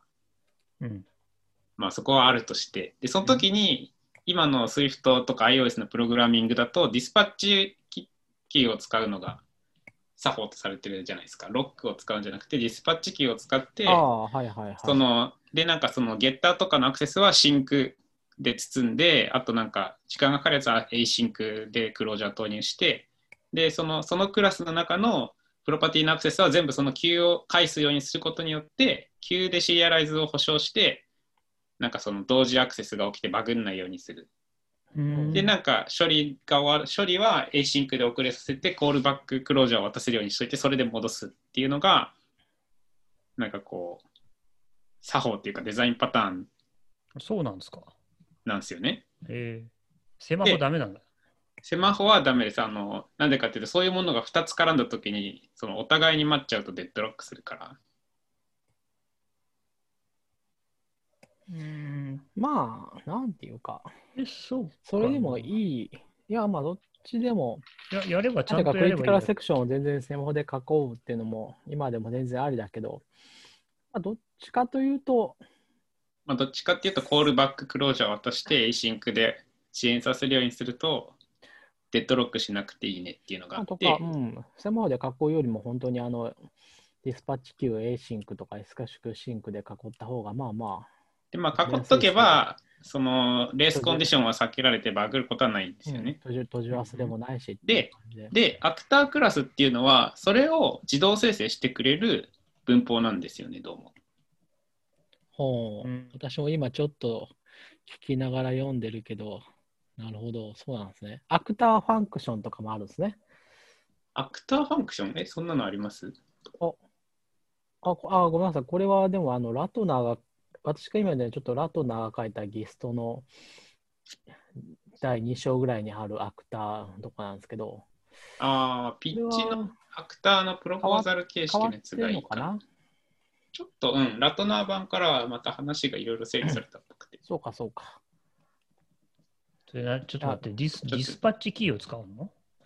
ディスパッチ Q を使っているかは見えないですね。そのでもそ、それと同じ Q のモデル、Q 的なものが暗黙に導入されて、で、あの、 actor isolated な関係の場合、プロパティがアクセスできないっていう仕組みなんですよ。うん。で、必ず async ファンクのメソッド経由でそのクラスとはやり取りしないといけない。で、そのメソッドの中の処理は必ず Q に投入される。で、非同期になる。うん。だからその結局ディスパッチ Q でなんか全部シン async に包んで非同期コールバックで作るそのマルチスレッドセーフなクラスを作るっていうデザインパターンをあ、言語が強制してくれてでそういうなんか必要なちょっとし決まりきった部分を生成してくれるような言語機能っぽい。あ、ごめん、俺今、今、俺2週ぐらい遅れた。ディスパッチ Q でやるって意味、やっと分かった。あはいはいはいはい。それはげそれはげ現在の話ってやつですね。あ、うん。今、その話を聞きながらディスパッチ Q を使う意味がやっと分かった。ああ、はいはいはい。なるほど、なるほど。操作を全部その Q に入れることで平行性を排除してシリアライズして安全にななるほど、もう要するにあのシングルスタシングルの待ち行列にもう更新をバンバン突っ込んでいって、そうです、そうです。そこで処理が、あの賢者の食卓状態にならないようにしたいということね、デッドロックしないようにしたいということねそうです、そうです。で、はい複数のそういうオブジェクトがあっても、互いに Q にメッセージ、タスクを投入し続けるだけなんで、止まることはないと。ないですね。うん、ないですね。それは、まあそうですね、セマホと似たようなことをその Q でやってるっていうことですね。まあ、違う、それさっき今お持ちが言ったよね。ごめんね。そうです、そうです。厳密に、厳密にミクロで見れば待機が発生している部分は、その Q に投入操作する部分の Q の状態管理だけが同期されてるんで、システムとしては Q が流れ続けると。そうなるほど。ですクリティね。カルセクションのあるやつ、操作のあるモデルをアクターとすればいいっていう感じなんですかね。うん使う側とすれば。そうですね。うん。なんか、これは何だったか、オブジェクティブ C の頃は、メソッド単位で synchronize と多分つけるようなことができるようになったとあった。ああ、そうですねいうのに似で。も、その synchronized メソッドとか、まあ Java もそうですけど、あれ系はそういうのが2つ出てきて、相互に呼び出すと、デッドロックすることがあるんで、うんあんまり良くないねっていうのが Apple が DispatchQueue を出した時に言ってた話で、だからこれからは全部そういうのを DispatchQueue でやってくれっていうふうにひたすら Apple が言ってた。うんうん、で、それをが actor に変わると。そう、アクターになれば DispatchQueue で全部守ってねっていうのをユーザーが気にしなくても、うんコンパイルが通るように書いとけば、それが達成されるとうーん。いうものっぽくて、なんか普通に便利そうだなっていう印象ですね、僕は。うんなるほどそんなに複雑でも、複雑な感じにもならなさそう。かな？本当かな？わかんないけど。まあ、いろいろあるんですよ。でも、アクター、インディペンデントとかっていうのが、そうそう。その actor independent っていうのが、要するに、所属してる Q と操作対象の Q が異なるっていうことですね。うんうん、こういう at、えっ、と、 property delegates property wrappers か。 property wrappers が増えてきて、ああ、違うか、そっか。ア actor independent は、 actor の保護に入れないってやつか。おそらくそうですね。なんか、だから、なんかそこはもう危険なメモリとして、自分でなんかうまいことやる。うん。まあだから、うん。そうですね。 critical section があるものを actor に指定して、かつその中でも、これはいいよっていうやつは、 non-synchronized みたいな感じで、 nonatomic みたいな形で、そうですね。 at actor independent っていうのを指定できると。はい。 property wrappers で。まあ Java っぽいといえば Java っぽい。Java っぽい、スカラっぽい、わかんないけど。スカラにこういうのってあるのかな？詳しくあなんてわかんないや。あアノテーション形式がっていうああ、その辺がですか。その辺がっていう。確かに。確かになんか、だんだんアノテーションプログラミングが Swift を侵食しつしてきてますよね。これ、あの、なんかアクターっていうなんかキーワードを増やすかと思いきや、もう一つは、あの、プロパティラッパーでやるっていうのは、どういう使い分けああ、あ、これ、れプロパティラッパーなんですかね？あ単にアットマークがついてるだけで言語機能かもしれないです。あ、そうか、これ、大文字大文字始まりじゃないから？とっていうか、なんかその仕組み的にプロパティラッパーだったら多分できないんですよね。結局アクターレベルで保護されてアクセスできなくなっちゃうから。なるほど、なるほど。アクター保護から外れるってことは、そうかコンパイラーレベル。ルの命令な気がしますね。アットなんとかがついてるからといって、そうか、プロパティラッパーではないわな。そうそうそう。も順番が逆ですからね。もともとはプロパティラッパーがない世界もアットマークのものはいっぱいありましたからね。そうか。あれね、アノテーションプログラミング、なんかアットマークつけてみたいなやつね。そうそうそうそうそう。ああ、もうわからなくなってくんな、どんどん。Swift UI が結構その極致ですよね。ああ、なんかいっぱいつけるね。 at State、at State とか、 at Binding とかいっぱい書いて、なんか var のように見えるけど、実はクラスで裏が参照型あのあれだよね、 Published とか。あ、そうそうそうそうそうそうそう。そうそう、これってそうそう、これど、なんかおかしいよね。あそういうことで、やっぱり裏でやってんだ。そうそうおおかしい、おかしいですよ。あれ、あの、 nonmutating set を使ってズルしてるんですよね。ああ。難しいな。もうわかんないわ。SwiftUI のがなんで動くのか気にしたときに結構あれは魔力が高いですね。うん、SwiftUI はマニュアル通り。りに何も考えずに書いてると多分快適なんだけど、これどうなってんだって気になった瞬間に結構深いですね、SwiftUI は。そうですね SwiftUI も全然わかんない。いや、この actor のあれもだいぶ、うん、そんな感じで。アットマークで言うと、例えばアットマークオブジェ C とかはまあ、とか、アットマークダイナミックでしたっけ？それはなかったっけ？忘れたけど。ダイナミックはアットマークがいらないですねアットオブジェ C スペースダイナミックファンクとか昔は書いてたけど、確かアットオブジェ C が推論されるようになったからダイナミックファンクでよくなったのかな。まあ、アット OC とかはね、まだ、あれはあんなもんだろうっていう感じでいいんじゃないかという気がするけど、いやなんかアットマークそうなのかな。アットマーク始まって、アット objc とか、アット IB アウトレットとか、はいはい。あの辺は、そんなにこう、副作用が、まあまあ、副作用のありなしで言うと、だからこう、 property wrappers はめっちゃ副作用があるわけじゃないですかっていうのは、難しいかな。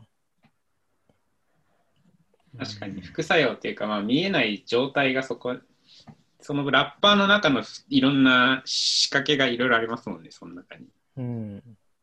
それで言うと、話戻るんですけど、岸川さん、データベースは触りました？ペーパーで。いや、データベース触ってないです。何でしたっけ？あ、そうなんです。フルエントっていうフレームワーあ、ク。そうそう、そういうあれ ORM? そうそう、OR マッパーですね。あいつが、もうプロパティラッパー祭りなんですよ。あ、そう。まあ、ありだけど、で、まあ、僕は結構いいと思ったんですけどね。まあ、ありだけど、うん。なんか例えばそのデータベースのカラムの名前を、そのプロ型をモデル型を定義するときにそのアットフィールド丸カッコキーダブルクオートネームダブルクオート 口で言うても分からない。でもチャットに書いてもラジオに載らないですよねそう。まあまあ、でもそうやるしかないって感じですよね。あの、そういう、あの、データベースのためのメタデータをどうやどうやってコードに載せるかっていうと、Swift はコメント読めないから、とか、あゆまあ、だから唯一あるこの annotate できる仕組みが property wrappers なんで、そうですね。まあ、ありじゃないですか。ベパー3の頃はコーダコーダブルのコーディング技術で名前変えてたんですよね。おやったことはー、ないんですけど。ありじゃないですか。ありなんかな？あり何それはあり？これ、アノテーションでこれ何？フィールド指定するってこと？そうデータベースのカラム名を指定してる。うん。えっと、データベースも別にこう、だからシリアライズする仕組みだから、コーダブルのコーディングケースやるのは、あまあ、ありですよね。そうですね、コーダブルのコンセプトとは結構マッチしてるだけど、ど、あのこれがフィールドキーだけじゃなくてあのシブリングとかパレントとかチャイルドみたいな指定もできるようになってくるんはい、ですよ。リレーションを指定できるわけですね。でリレーションを指定するときにそのこのあの手プロパティラッパーがそのリレーション先の型のプロパティのキーパスを取ったりするんですよ。うんうんなんか公式の文章のまあでもそういうのできんとやはり使い物にならないし、多分イーガーローディングとかも、うん、フレームワークでコンパイル言語にそういうの侵食してくるともうしんどいな。まあでも Swift の辛いところ、やっぱこの辺ですからね、これをこうやってアノテーションでやるか、コード生成でやるか、あとは何があるんだろう。どっちかぐらいでしょ、多分。うん、まあ、そうですね。まあ、うん。 Objective-C 辛いところっていうか、んやっぱりこう型がしっかりしてるのの辛いところはやっぱり Go とかはね、アノテーションする仕組みがコメントとかであるって、まああれもいいのか悪いのか私にはちょっとよくわからないけど、 children の例。うわこれお前、ポッドキャストで一番やったらあかんやつやん。チャットで会話し始めるってやつ。いや、これでも口で説明してもこれ、口で言うのこれ難しいんで。これ読み上げ、これ読み上げたら、あの、絶対わからへんよね。でも、え、これは文字列でもキーパスでもいけるっていうことなんですか？それとも、いや、これはリレーションなんでうん、えっと、チルドレンの方はキーパスですね、絶対に。え、上は、うえっと、どっちかっていうと、下が型がいるから、分かった分かった。上はデータベースだからキーパス取りようがない。そう。で、でし下はカラムに対応してるんで、あの、文字列でキーを与えてるんですよね。はいはい。いやだからやっぱりビーパーはこう型が使えるところは型を使っていいいるって感じですよね。まあそうですね、ここの、だからバックスラッシュドットドルスターが型チェックされてるのは嬉しいですよね。うん。今ね、すごいことに気がついた。 Zoom のね、チャットからコピペしたらなんか変な文字コードいっぱい入ってる。へえ、まあちょっと、それは。いや、そんなことはわかんない。あ、なんかボタンありますよ。あの、ファイルに落とすボタンがあるから、後でそれ使ったらいいと思いますよ、Zoom は。了解。あ、でも、ベイパーのこの辺は、いや、なんか、ベイパーの本体を作ってる人たちはすごいよく考えて作ってるなというのを、そこかしこに思いますね。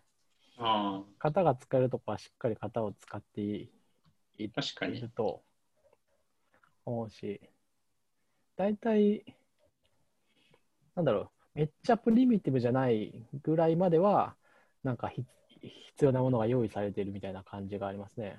レスポンス型とかヘッダー型も、まあまあ、あれだけあったら、8割ぐらいは、の人は困らないでしょっていう感じのバランス感覚があるんじゃないかと。なんか困る困らないで言うと、結構困んなくなってましたね。ベイパー3の時は結構困ったんですよ。なんか物はあるんだけど細かいバグが結構あって、荒木くんも2つ3つぐらい直してるよね、確か踏んで。そうですね。で、なんか、すげえ最近踏んだやつが結構やばかったんだよな。あのまだ困って、今回はだから、あ、ベイパー4になって最近は全然困んねえなと思ってやってたんですけど、一個だけちょっと困ってしまって、うーん。なんか面白かったんですけど、そのクッキーのネーム、クッキーってブラウザーがそのネームとバリを覚えるじゃないですか。はい。で、その自分たちの作ってるシステムは問題なく動いてたんですけど、うん、デプロイ先のドメインの関係で、そのクッキーってそのサブドメもまたいで有効なクッキーって作れるじゃないですかあ。りますね。ピリオドから始まるやつだっけ？そうちょっと技術的な詳細は僕もよく分かってないんですけど、まああんまり詳しくないから分からない。まあ、それの影響で、要するにその僕らのペイ作ったシステムを見るときに、入ってくるクッキーとして、僕らが作ってない他のページが作ったクッキーが紛れ込むってことが起きるんですよ。まず、まあ、ウェブの前提として。あーっと、だからつまり、そのデプロイ先で違うサブドメインのそうそう、クッキーち、が、あるページを見てから僕らのページを見ると、僕らが想定してないクッキーが来るんですけど、あ、で。そこまではいいんですけど、そこで問題が起こったんですよ。そのある特定の文字パターンのクッキーの名前が来ると、のクッキーのパーサーがクラッシュするっていう問題があって、え？はいはいはいはい。ああ、でも、それはまあ、でそうすると何が起きるかっていうと、僕らのシステムを使ってて動くんだけど、あるページを見てから僕らのページを見ると、何も動かなくなるはいはい、それは辛いな。わでで、そのクッキーは、なんかし RFC を調べたら一応正し、その変な記号は入ってるんだけど、一応使っていい記号だったんで、落ち度があったのはベイパー側で、そのベイパー側のそのクッキーのパーサーがコンサバティブすぎたって言えばいいのかな？その規格よりも受け入れが狭かったせいで、ベイパーじゃないシステムが作ったクッキーが混ざるとぶっ壊れるっていう。はいはい、パーズイングでクラッシュするって言っても、なんかこう、あそうですね、一応例外。にはいはいはい、ではなくて。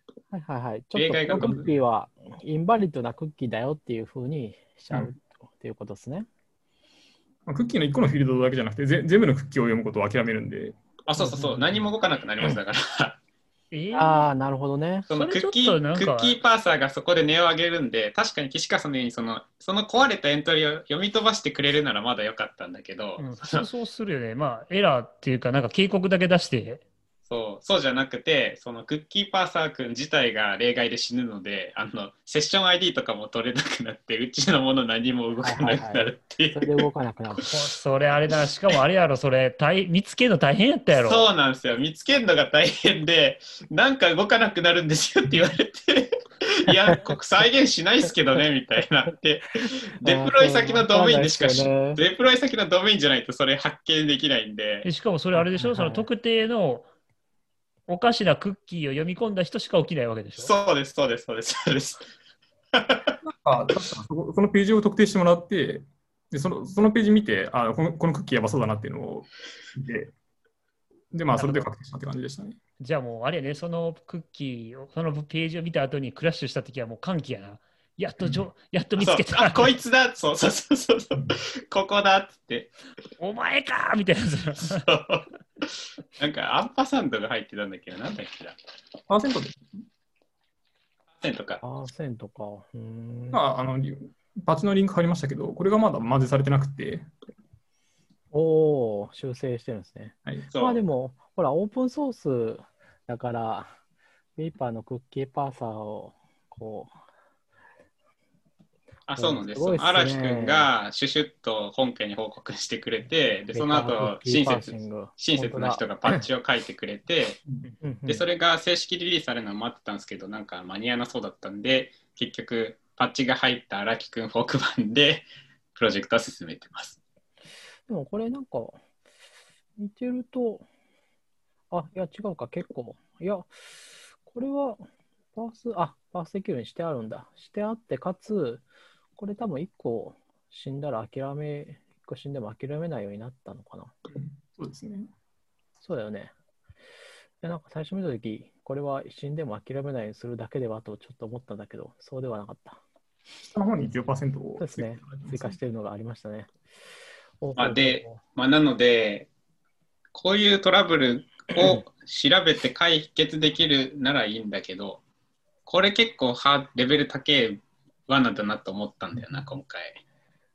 まあでもこそう、こういうのは、多分他の、えうん、まあ、借りてない、まだちょっと借りてないんだなっていう感じはあるにしても、まあ、こう、ある あるんじゃない？他の使ってるの。まあ、ノード使ってるのはある。ベイパーじゃなくてもある？まあ、そそれはね、多分あると思う。あいや、なんか、いや、でも、うん。で、これはソースが公開されてるなら多分、いけるからいけると思うよ。まあなんかそうここ、このくらいなら自分でかい突き止めて回避できるならベイパーは大丈夫。エイパー。いや、なんでパーセントだけ追加してんの？あそれ僕がコメントのさ下の方に書いてますけど、僕がそこ突っ込み入れたら、うんなんかパパッチを最小限にしたいっていう話だったんで、まあそんなもんかなっていう感じですね。クラッシュしないようにすればいいじゃん。いクラッシュというと、や、その、変な文字が入っててクラッシュするから問題なんじゃないの？ってあそこも一応なってますよ。そうそうそう。あの、フラットマップでするんじゃなくて、マップするようにしてるとか、あと、そうそうそう、その下でも、多分これは、うん。まあなんか、クッキーはいろいろあるんじゃないですか。なんか本当に変なクッキーみたいなのをうん。入れてこようとするやつらとの戦いみたいなものもありそ あ、でも諦めるんだったらいいでしょ。要するに怪しいやつは受け入れないっていう。うんそうですね。まあ、何何が怪しいかを判断する基準がいりますけどね。まあ、まあだからパパーサーとしてはこうできるだけひ読んでほしい。うん。そうだし、そのまあ、なんかそのいわゆる勧告に従ってないやレコードは無視するっていうふうにすれば、うんクラッシュは最低限にそうですね。できるし、クラッシュはやっぱりあんま許しちゃいけないというか、う。いや、クラッシュはしないですあよ。ごめんなさい。プロセスクラッシュではなくて、例外か飛ぶですね。あ例外じゃなくかあ、違うか。違うのか。例外でもないのか。クッキーがそれがカラキャッチすればいいるんです。え？クッキーが殻として扱われるんです。そういうことか。あそれ、それは、それは嫌だな。よ余計問題が見つけにくいそこも含めて直してもらってるんで、な。治ってよかったんだけど。ううそういうふうになってそう。いいんじゃない？まあ、まだマージされてないけど。うん。ま、マジかなんかベーパーって結構時間かかる感じがあるんですよね。ああ。何件か PR 送ったことあるんですけど、結構待たされる。レビューする人が。うん。まあ、その辺は人員の問題かもしれないんですけど。うん。かもしれない。あ、システムもでかいとね、うん。なんだっけ、ドコモとか au がめちゃくちゃなメールアドレスを許してたから、iOS10 なんだっけ、最新に上げたらメールが届かなくなったって。うん。ありましたね。さい最近見たドットが2個並んでるみたいなやつでしたっけ？そうですね。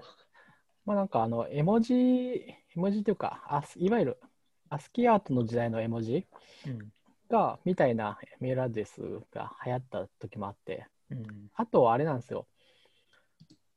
スパムよけに、あの、ドットをこう、ドットでめっちゃ区切るみたいなものがあ流行った、ドットとかアンダースコアでめっちゃ区切るみたいなのが流行ったり推奨されたこともあって、えそれななんでスパム避けれるんですか？あの、単純な名前で辞書みたいな。ああ、デタラメにメラードを作って送るっていうスパムか。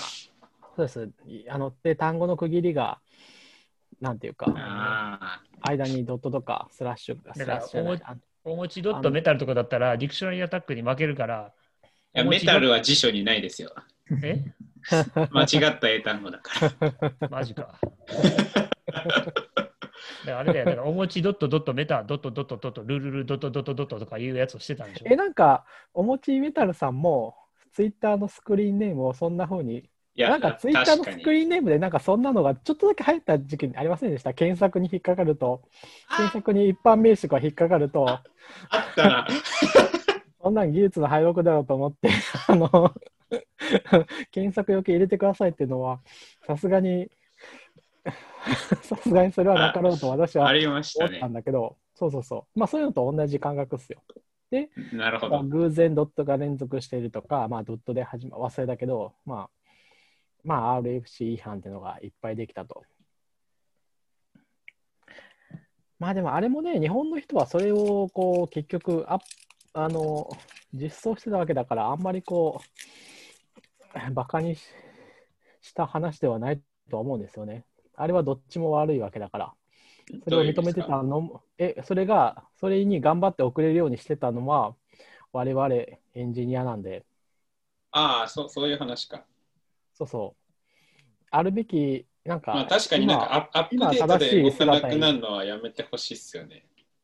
今うん、なんか今やっと正しい姿になったみたいな話をみんなするけど、それをこう許してたのも我々なんでみたいな話はあると思うんですよ。メールアドレスって別になんかそんな厳密に企画になってる必要僕あんまないと思うんですけどね。ドメアットマークの前は何でもいいんじゃねえのか。まあいいんじゃないですかね。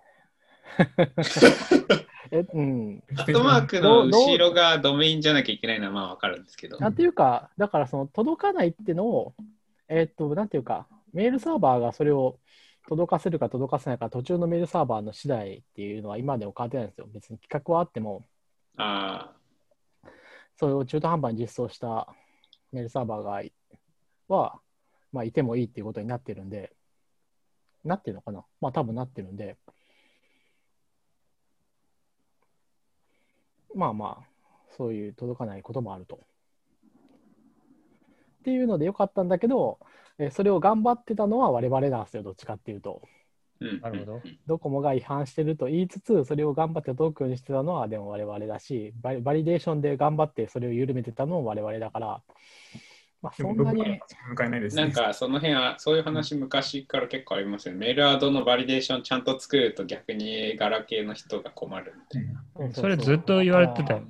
そこはもうそういうもんだから、そんなこう、ね、馬鹿にするような話はないのではというのを、まあ、それに関して私はちょっと引っかかってる部分はありますね。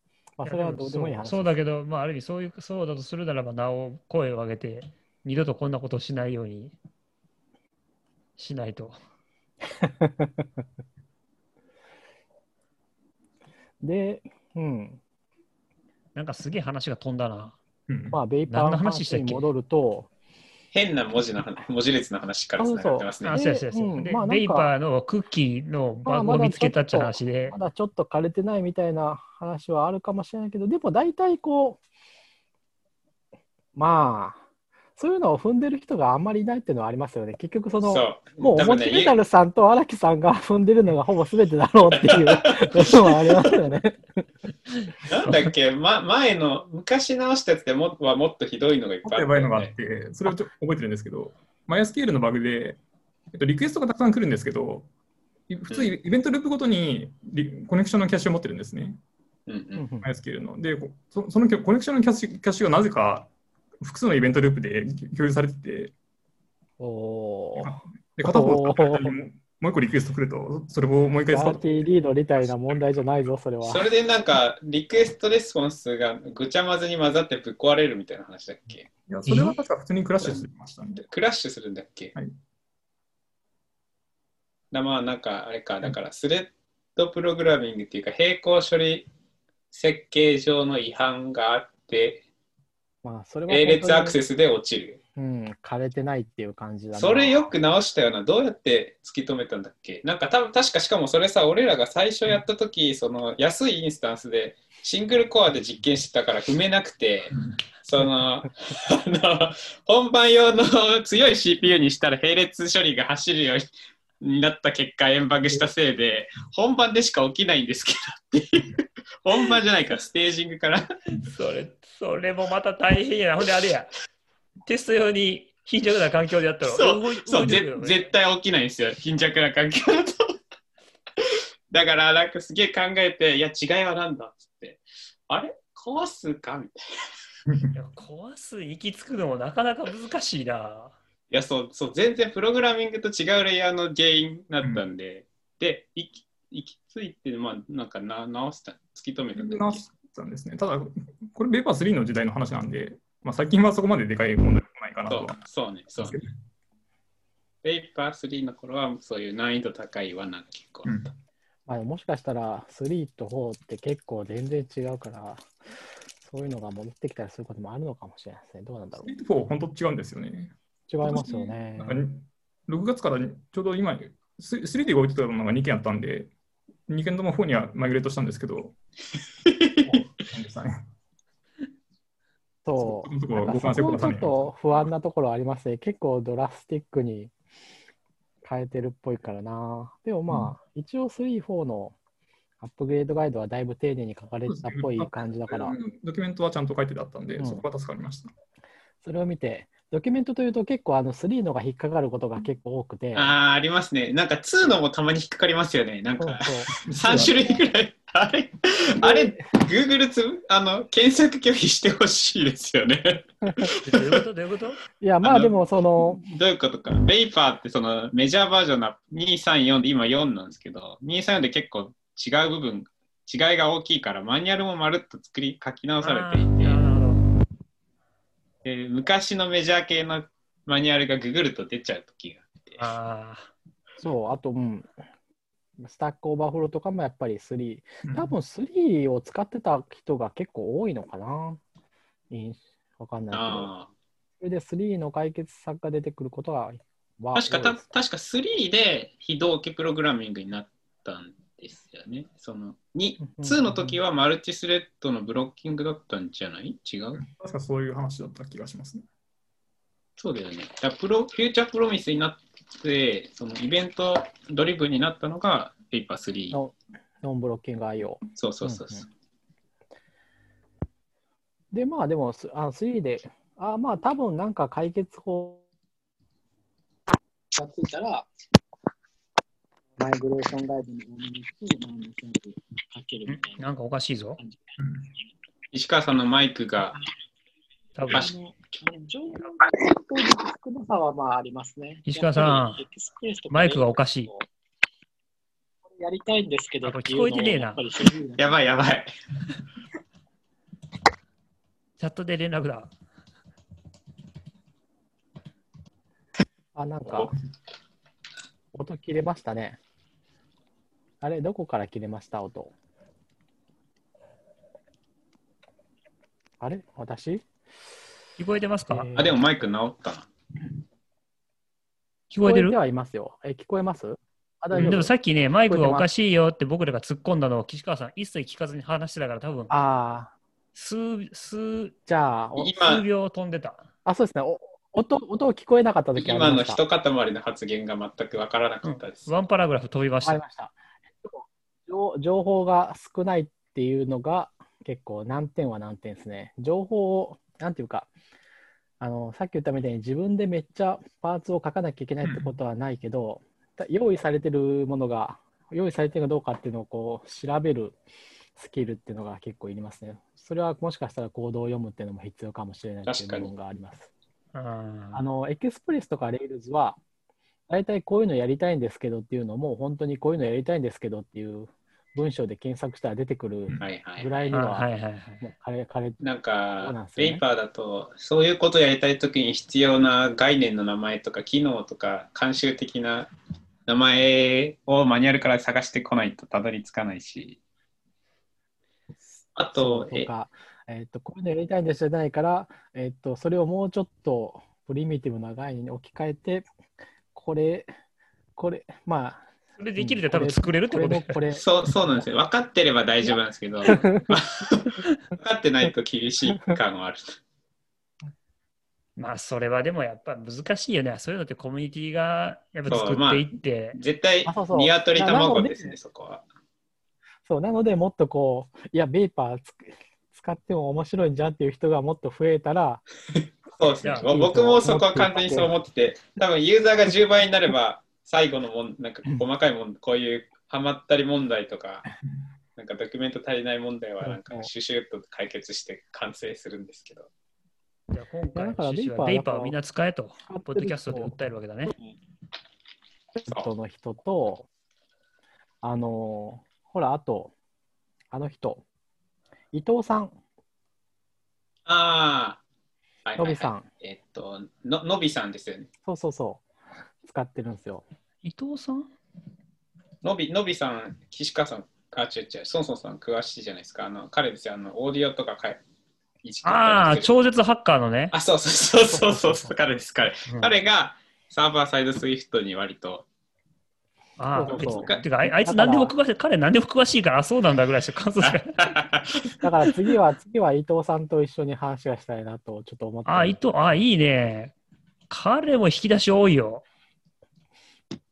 彼だって趣味があの iPad の、あ、じゃじゃ iPod の DAC 交換したりとかして高音質化したりとか、なんか何十年、あの10年ぐらい前の iPod のディスク SSD とかに切り替えて音質上げて、なんかすげえ改造したりするっていうのが趣味なんかだ。最近はネクストステップのマシンをふなんか修理してブートしてましてやっ、てたやってあれもうレレストアですよね。た。うん、もう、あれだよね、あの、詳しすぎる。あの古い車はエンジン継ぎ替えて動かしてるような、あの、そうそうそうガ。チエンジニアだよね、あれ。え MO ドライブを確かにあ乾燥して、MO ドライブの多分ど、確かドライバーとかもなんかね。うんまあ、だから、いや、もっといいるんだと思いますけど、パッと見てっていう人がもうそういう片手で数えられるぐらいだから、まあ圧倒的に足りない。国内はそうですね。そうそうそ Vapor Discord の方は結構人いるんで、う。いい海外で流行ってるのかなと思わないでもない。うん。そうです。全然日本人いなそう、あそこ。時々見るけど。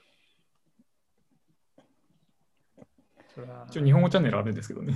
えー、そうなんですか？へ あそうなんやえ。なんか外国人が日本語の練習してるのしか見ないですけど。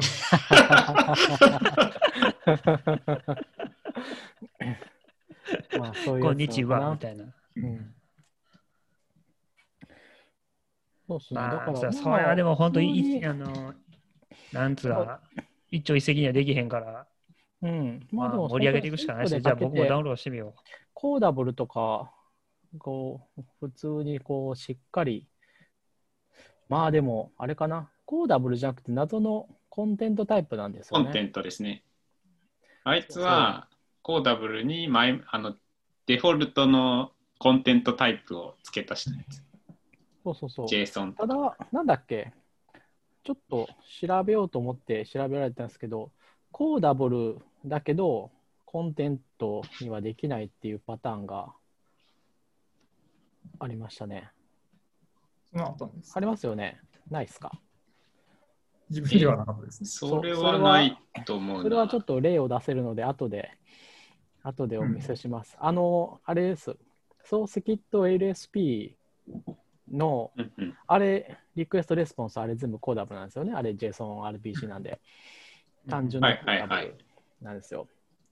を受け取るのに、あの、それに extension で、えっと、 Content にしたら、あ、プロトコルにってことですか、それ。プロトコルに追加で、 protocol conformance は足せないですね。いやいやいやいや、特定の型だったらいけると思いますよ、 extension で。いや、そうそう、特定の型っすよ。いあのインスタンス化できるあの struct ですよ。あの、なんていうか、あリクエストオブジェクトとか、レスポンスオブジェクトにあのしなきゃいけないんで。のやつだったと思います。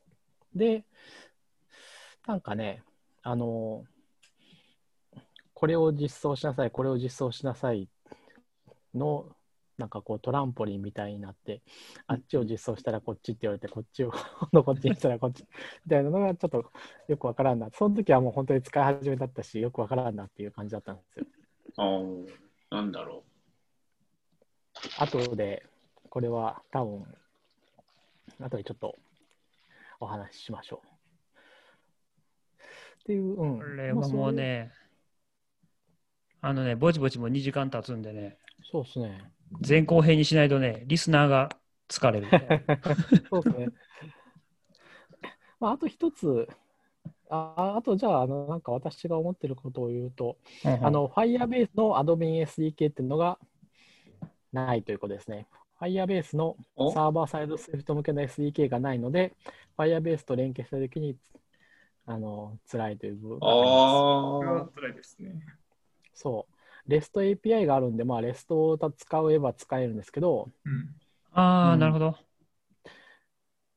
まあ、それは結構、うーん、まあ、REST API を使うぞっていう覚悟を決めれば、あの、Google の方は、あの、API テスターとか、すごい、なんかそれ似たような体験したのは最近。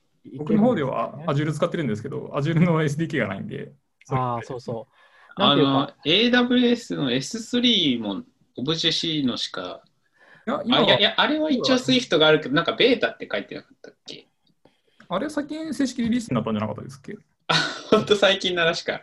うんじゃあ、で、なんかそれでちょっと怖いなと思ってじ手書きしたんだよな、S3 ドライバーを。あと。あと似たような話、Google クラウドビジョンっていうのがあって、はいはい。あの Google がなんか画像認識の結果を返してくれる API、あれを、あ、それはでもサーバーサイドスイーツじゃなくて iPhone なんて話か。僕はそれ Android と一緒にした記憶あります。あ、そう。あれもなんかあれあ Swift れあれあれ SD じゃん。画像投げて帰ってくるのまずだけじゃん。あ、そうですよ。だからまあ結局全部 HTTP で投げるだけなんで、あのそういうそそうそういうノリなら何でもいいんですけど、あの基本的にはな、なんかそういうクラウド API って基本言語向けのライブラリーがあって、それであーメソッド名とか型情報とかでリクエストの内容がちちゃんとこう分かる。かるわかる。だからなんか投げたら、ちゃんとあの、良きように、そうそう、基本順順に authentication をしてとか、あれがめんどくさいもんね。トークンをリフレッシュしてとか、あと、リクエスト組み立ててっていうのは結構面倒だから、で、そういうのは、 Node とか、 Rails だったら、まあ、ライブラリ提供されてんですよね。オフィシャルライブラリを一発入れれば、OK っていう確かに感じあるけど、サーバーサイド Swift 向けに提供してくれてない。そう、サーバーサイド問題 Swift 向けにそういうのは一切ない。逆に iPhone 向けにあったりしますからね。そうそう、iPhone 向けにあってもみたいな感じなかななん。でさ、Firebase なんて iPhone 向けあるから、それリコンパイルするだけじゃねオブジェクティブ C なんです。え。え えそこでオブジェクティブ C か。iOS がだから Pure Swift になればいいと。Pure Swift か、Pure C か、それはでもなんか。 Pure C はないわ。Pure C はないわ。もうもうすぐ Pure C++ だったらいける感じにもなるから、だからオブジェクティブだいぶ C は無理。だいぶもうすぐの最新情報ですよ。Objective-C は無理。そうですよね。C プラス。これはまあどっちかというと Apple のせいかもしれないけど、オブジェクティブ C 付きの Swift が Linux で動いてればもうちょっと話は楽だったんだよな。まあそれまあはそれはもうあれじゃない。かな。Firebase の Swift ラッパーを岸川さんが書くのが一番早いんじゃないかな。あ、そうそう、それね、書いたら便利だなと思って、うん。まあ、それはもしかしたらわかんない、書くかもしれないけど、まあ、それはあったら面白そうっていうのはあります。あとだって仕事上必要になるのって結構一部だけだったりしますからね。うん、そうなんだよね。でそのライブラリーとして整えるなら100必要だけど、案件で必要なそのうちの1みたいな時って結構モヤモヤする。そうそうそう。なんかメッセージ送りたいだけとかね、ログだけ残したいだけとかポイント。しかいらないみたいな。そうそうそう。私の用途も、ソフトプレイグラウンドでやってる用途も、あれはコードを保存、とあるゆ、うん、うん、保存して、そのコードからキーを、ユニークキーを生成していい、うそれだけですからね。それだけでいいんで、うん、ベストで十分いけるんですけどね。そうなんですよ。なるほどな。まあだからレストでいけるっしょ、別に HTTP 出して思える人は別に困んないんですよ。で、いや、まあ、思思いっていうか、いや、俺は自分が書かへんから言うただけだね。でなんていうか、多分大体あの普通に仕事で使う場合には結構なんか、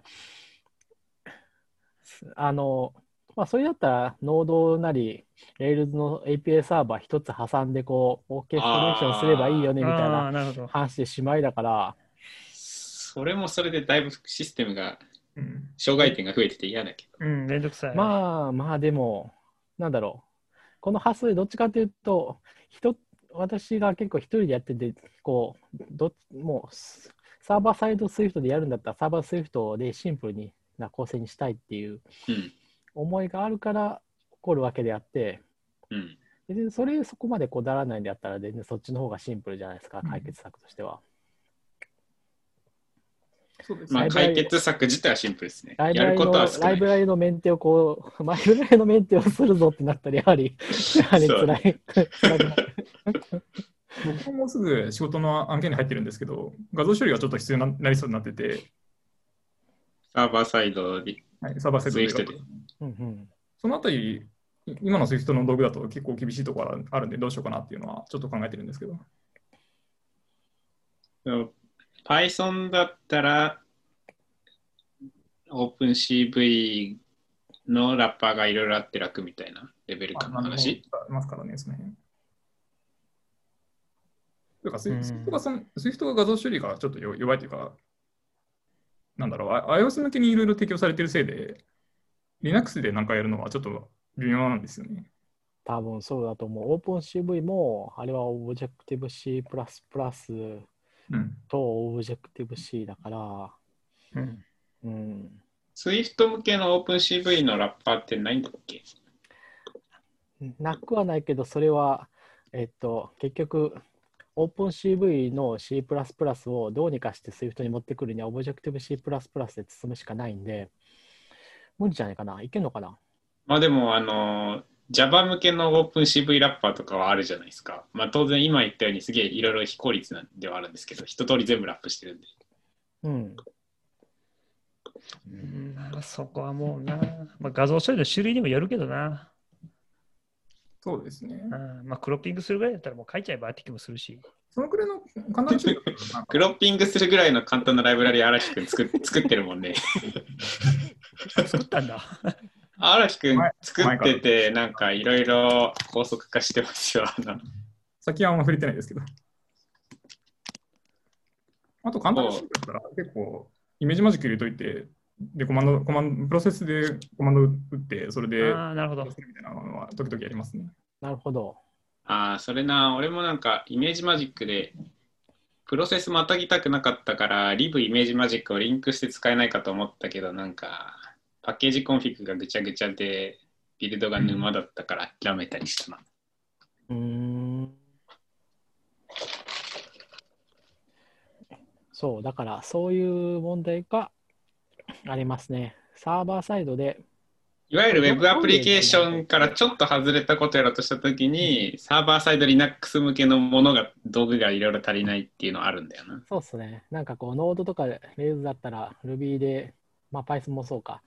そういう、スカラもそうですね。そういう、なんて言ったらいいのかな。便利なそうなん。そうなんですよね。なんか世界が iOS 用の Swift 開発と Linux Swift 開発で分断されちゃってるせいで、いろいろなものは全部 I- Objective-C 環境を前提になっていたりして、そうだそうだよそうなんですな。Linux Swift だとこれないじゃん系は結構ない。うん。もしかしたら、だから、Mac の方でこう、スイスイ開発してて、後で愕然とするみたいなパターンも あるかもしれない。この、そこは気をつけた方がいいですね、やるんそれだ面白いなそうそれ地獄ですね。だから、ベータをやる場合は、まず、まずちょっと Docker とか、ね。それちょっと面白いな。えーこのライブラリーないの？どっかでビルドしようとした瞬間に積むっていう。面白いな、それ。オープンソースだよ、これ。中身オブジェクト C だよ みたいな。Swift のライブラリじゃねえのかよってなるやつ。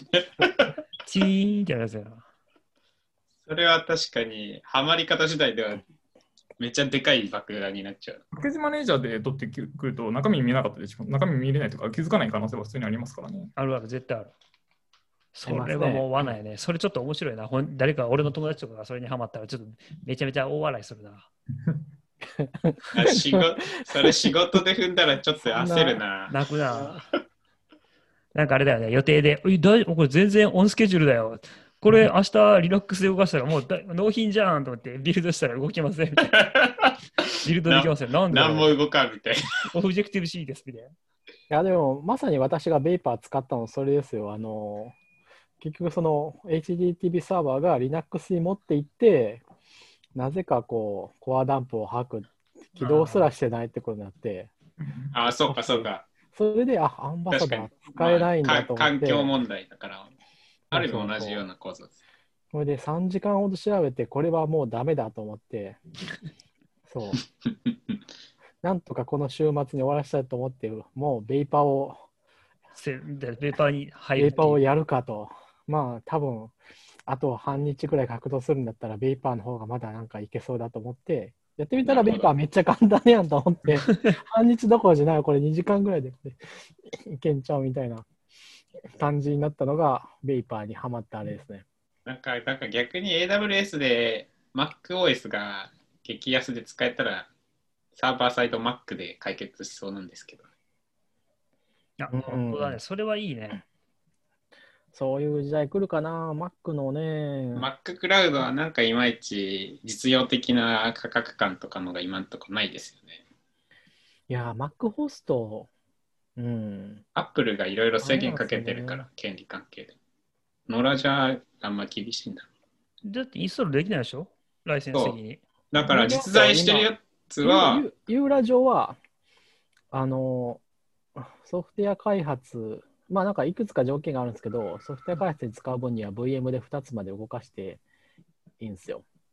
ソフトウェア開発に使う分じゃなくて他、人に使わせる分にはダメでしょ、えっと、デプロイするにはっていうのも、でも多分いけんじゃないかな、忘れ、わかんないけど。なんかあの Mac スタジアムみたいなクラウドの人たちは本当に Mac mini とか Mac Pro たくさん並べて物理的に貸し物理ホストを貸し出してますよね。うん。そうそう、Mac スタジアムは貸し出したけど、でもビットライズはあれとか VM だから、ああ、あれは CI だから開発用途だからいいのかな。Mac スタジアムで動いてるけど、その上で VM で動いて、ベイグラントだから、うん。まあでも、まあなんか、そんなにめちゃくちゃ絶対ダメということではなくて、なんかうんあると思うんですよ。多分ね。ダメかなわかんない。気がするけどな。まあ、あと、ライセンスクリアしてもちょっとまだ多分単価が普通の一室インスタンスみたいに 使えないから、あのうん、それこそビジネス的にはちょっと。無理でしょう、ね。やっぱりだってドッカーコンテナをデプロイするのに比べたらもうあれなんですよ。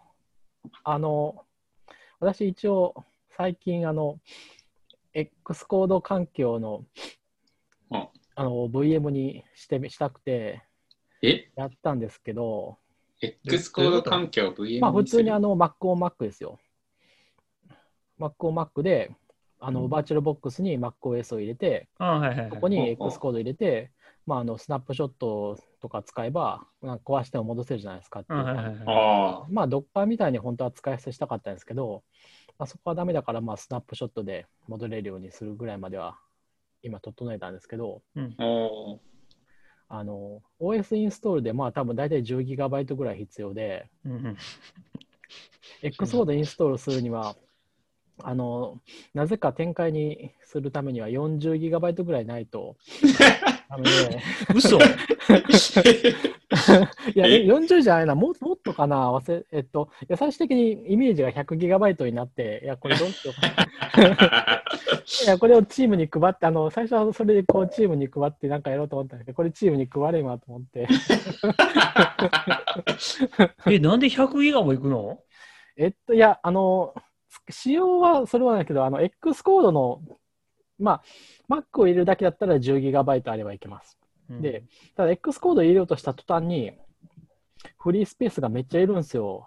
あの、XIP の展開に。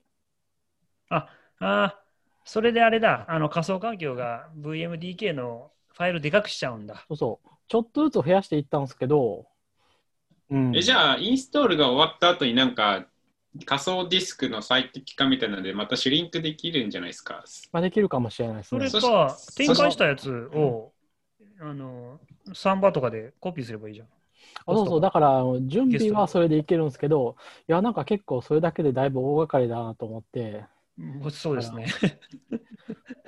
まあ、だから Mac でやっぱりこう、Docker みたいな、あの、ホストの資源を使えるソリューションだったりとかが、まあ、ないと、まあまあ、そういう世界はないかなっていう感じかな。CI で使うのは限界かな。多分ね。はい、皆さん、うん。もう11時です。はい。時間言っちゃった。最後、シンデレラタイムです。最後、あの、あれあれ、あの、テンプレートエンジンは辛いというのを私思っていて、そこの、そこの見解をちょっと本当にそれは合ってるのか荒木さんに聞いてみたい。荒木君はリーフ使ってんだっけ？はとて割とも辛い。使ってはいる方ですけおど、使ってるかというとちょっと微妙な感じではありますね。まあドキュメントに書いてるレベルレベルのことしか使ってないって感じです。なんかドキュメントに書いてるレベルのことを使う分にも結構、うーん、なんか岸川さんハマってましたよね、いろいろ。なんか 記号のエスケープとか。そうなんですよね。シャープの SF は書いてたかな。そう、あの、テンプレート文字列を置き換えるテンプレートエンジンが、オフィシャルじゃないけど、オフィシャルとして扱われている感じのものであるんですけど、うん。うん、それのテンプレート文字列の区別するのが、あの、ハッシュで始まるんですよね。シャープ。で、それが HTML で使われている ID のシャープとか、カラーコードのシャープとか、とにかくありとあらゆるところで、ありとあらゆるところで衝突するんで、なるほど。調べた限りあれ全部バックスラッシュを入れていかないと他の部分もですよ、そのテンプレートエンジンの部分にバックスラッシュを入れるんじゃなくバックスラッシュハッシュってするんじゃなくて、うん、HTML 全体で使われているハッシュという文字列の前に、だからカラーコードとか、そうですよね。HTML にだから、あと URL のフラグメント部分とかにも出てきますよね。登場するところすべてにバックスラッシュを入れてエスケープをしなきゃいけなくて、えそのセンスはどうなのよというふうなのがまず一つ。まず一つで、なんか、言うほど凝ったことができない。です、なんかこ処理を、ロジックは書けるんだけど、フォーループとか if はあるんだけど、フォーループとか多分、フォーループとか if が書けるだけで、そうそう。あれ多分インタープリタ的なものじゃないですよね。なんか割と決まったパターンでしか多分展開できないし。中でイコールイコールとかある程度使えるんだけど、のメソッド呼び出しみたいなことができはしない。なんか完全な言語処理系じゃないですよね、多分。そう。なんか戦闘一致みたいなものもなんか多分できない？戦闘一致ってありますかね？わかんないけど。戦したかったんですよね、私。闘はないかな。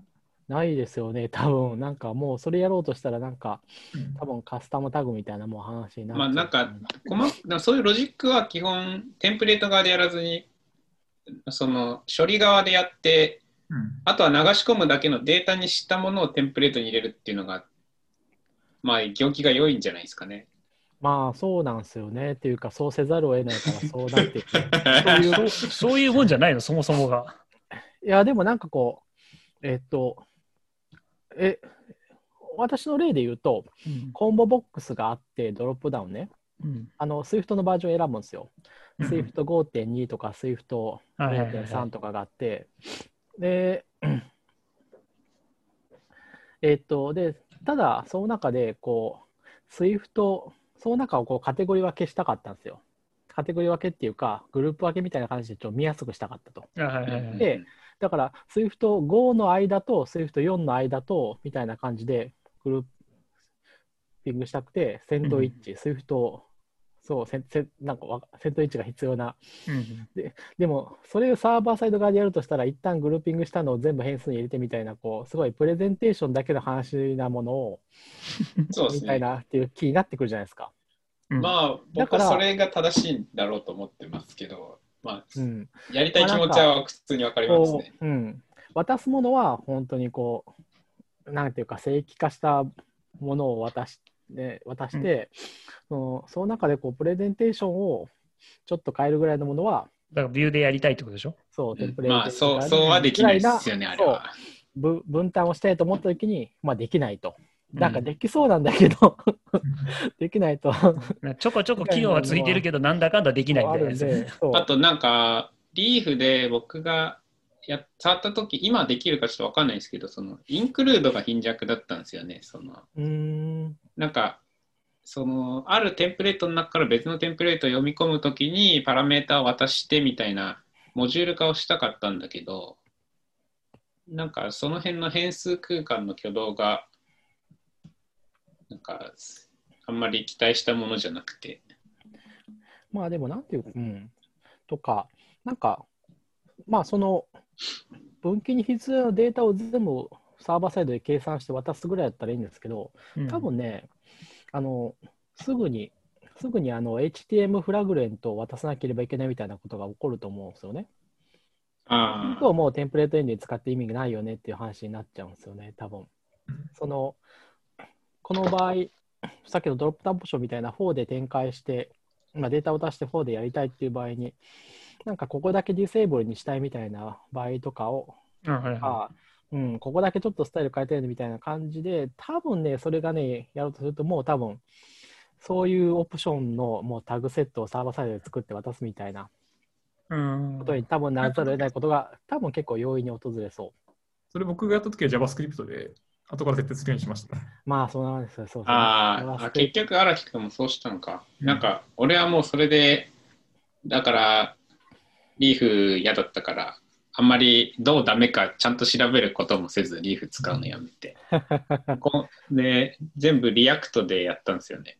その、うんうんうん、Swift からは、Swift から見て、テンプレートエンジンが React だと思い込んで、その Swift から React にパラメータを流す部分は Codable にして JSON で全部シリアライズしちゃって、で、そうするとあとはもう TypeScript 側で TSX で何でもできるんで、そのちょっとロジックも書けるし、ループとかできるし、変数埋め込みも型チェックされるし、さっき言ったなんか特殊な文字がぶつかったりもしないし。うん、そうですね、そういうウェブブラウザがフロントで、ウェブブラウザがえあの API を返してみたいな、受け取ったレスポンスで自分でレンタリングするみたいなのが多分、まあ、今のメインストリームだから、まあ多分テンプレートエンジン、そんなにもう使われなくなるっていう感じはありそうですけどね。そうですね。そう。その、そう僕の構成もちょちょっといじくれば、もう逆にその JSON を返す API にしちゃって、クライアント側で通信するように、API 通信すれば、まあ、普通うのん、スマ、ネイティブアプリとか、ブラウザ上の JavaScript 製のアプリとして動いているような状態になるんで、うん、今はもう返すときにあの通信後のレスポンスを渡してるみたいな感じなわけでしょ？サーバーサイドでレンダリングはしないけど、そうです、そうです。うん。今の時を、今やってる構成は、その、それを読み込んで、その、 React の TypeScript で書かれたその HTML として展開するところを全部サーバーからまるっと返してるって感じなんで。うん、まあ多分だからテンプレートエンジンを使うっていう技術選択がまあニッチというかもうニッチというかそんなに良くなかったっていう感はある。そうか。まあまあままあ、そそれかやる、やっぱやるんだったら、Swift 上で、あの、 fun、function builder じゃなくなったのか。あ、うん、えーっと、 result builder？result builder として、型チェックされる環境で Swift 上の DSL として HTML をテンプレート生成したいですよね。いやー、それ、 Discord に書いて、私、それ絶対辛いと思うんですよね。そうかなえー私、絶対、あの、HTML を Swift のコンパイレーラーと戦いながら作るっていうの絶対しんどいと思うんですよね。いや、でも、そのタイプスクリプト上の TSX は結局タイプスクリプトコンパイラーがいろんなミスを検出しながら HTML を組んでるわけで、でも別にそこがあの、ブラケット、アングルブラケットで包まれたタグである必要性は全然ないから、うん。僕はいける気がしますけどね。型、まあ、大文字始まりの丸括弧とブレースで SwiftUI みたいになんか div とかスパンとか書いとけばいけるので。うん。あまあ、なんていうかね、うーんと、それでもいいんだけど、全部は書きたくないなっていうのがあるんですよね。本当に div とかスパンとかは、で、本当名前をつけるだけのあれとかは、とか全体のなんか形っていうのは、多分、あの、直接書いた方がいいと思う。多分ね。なるほど。うん。かな。いや、ちょっとここはまだあんまりうまく言語にできないから、えやってみたらいけるっていう可能性もある。ま私もあ、あ本当にと HTML 辛いっていう時はあるんで。結局その環境にそういう道具があったとしてもそのなんか凝ったフォームとか作ろうとするとブラウザ上で JS 動かす必要からは逃れられないじゃないですかうんうん。だからなんか結局 JavaScript とか TypeScript とか書くことになるからなんかそれだったら全部どうせ Swift に載せきれないからなっていう気持ちもあるんですよねうんうんうんうんうんうん。でどうせ TypeScript と Swift のヘテロなコーディングをするんだったら、まあ、ビューが TypeScript 側にあっても、まあさ Swift 側にあっても、結局あんま複雑度が変わってないんで、うん。それでいい。い今の状態でいいかなっていう気持ちも結構ある。うん。私もそう思います。まあ、要するに、あの、テンプレートエンジンは、は、あの、例外。今、今はレベートはすごい簡単だよって言ったけど、リリーフっていうテンプレートエンジンは結構 癖が強いし、そうですね。あと、まあ。リーフっていうのはバージョン4なんですけど、リーフのバージョン4のドキュメントは0です。いや今、ち ょちょっあれとさっきあります？4が正式リリースされて、マジですか。さっき見たらドキュメント追加されてました。さっきあ、じゃあ、さっき、何さタイムリー あ、じゃあしばらく4はリリー使えるが、4の文章はないという状態があったのか。そうです。ね、4は RC のままでしたね。RC の時文章なくていいんだっていう気もするけどな。そうでなす。それ評評価できないじゃんっていう。3, 3と、うんあと、 Swift Forum に一応 Leaf のフォーラムがあるから、あ、そうなんだ。そこで文法の変化とか。文法をちょっと変えたよっていうのがあって、本当に変わってて、フォー文とか if 文とか、それもちょっと愚痴みたいなことを言いたい部分であるんですけど、で、なんか、うん、正しく終わりを検出できるようになったから、いいでしょみたいな感じで書いてあったけど、うんそこじゃないんだよ。あの、あのキーワードのハッシュな、ハッシュなんだよ、直すべきところはっていう、こそれは本当ちょっと何なんでしょうう、ね。ツッコミを私、本当に声を出し、出し、出しかけたぐらい、そこの、そこを読んで、あれ割とその歴史的に見るとテンプレートエンジンってそのそういう埋め込み先の言語の記法と衝突しないようにいかに記号を選ぶかっていうところをみんなセセンスの勝負をしてる感があって結構は結構そのあのブレース2個使うハンドルバーズとかがうん、めっちゃ流行った時期とかあるじゃないですか。あれでダブルブラケット、ブレースか、ダブルブレースだったら HTML と JS にはまあ出てこないから、それで OK って感じありましたけどね。うん、なんなんでうそん。そこら辺がちょっとじ時代を戻っ巻き戻っているっていうか、そうそこ、かたくなにハッシュだけど、それ以外のところはドラスティックに変えてくるのかと思って、ななんでそんな初歩的なハマりポイントを作ってくる？そこはちょっとよくわかんないんだよな。まあ、そんな感じですね。僕もだからまあリーフはあんまおすすめはしてないですね。了解。まとめるよ。はい。満足しましたか？もう話すことないですか、語り尽くすには足りない感じで、もっとなんかこう、それだって私があんたこれはもうほとんど居酒屋談義になってるもん。やっぱり私がこういうことやりたかやりたいんですけどって言言ったときに、いや、それは全然これできますよみたいなこう指摘が入って、あ、勉強になりましたっていう、ちょ感じのことをちょっと 思い描いたんですけど、そこまではいけなかった。そうですね。なんか面白かった。まあでも面白かったけどね。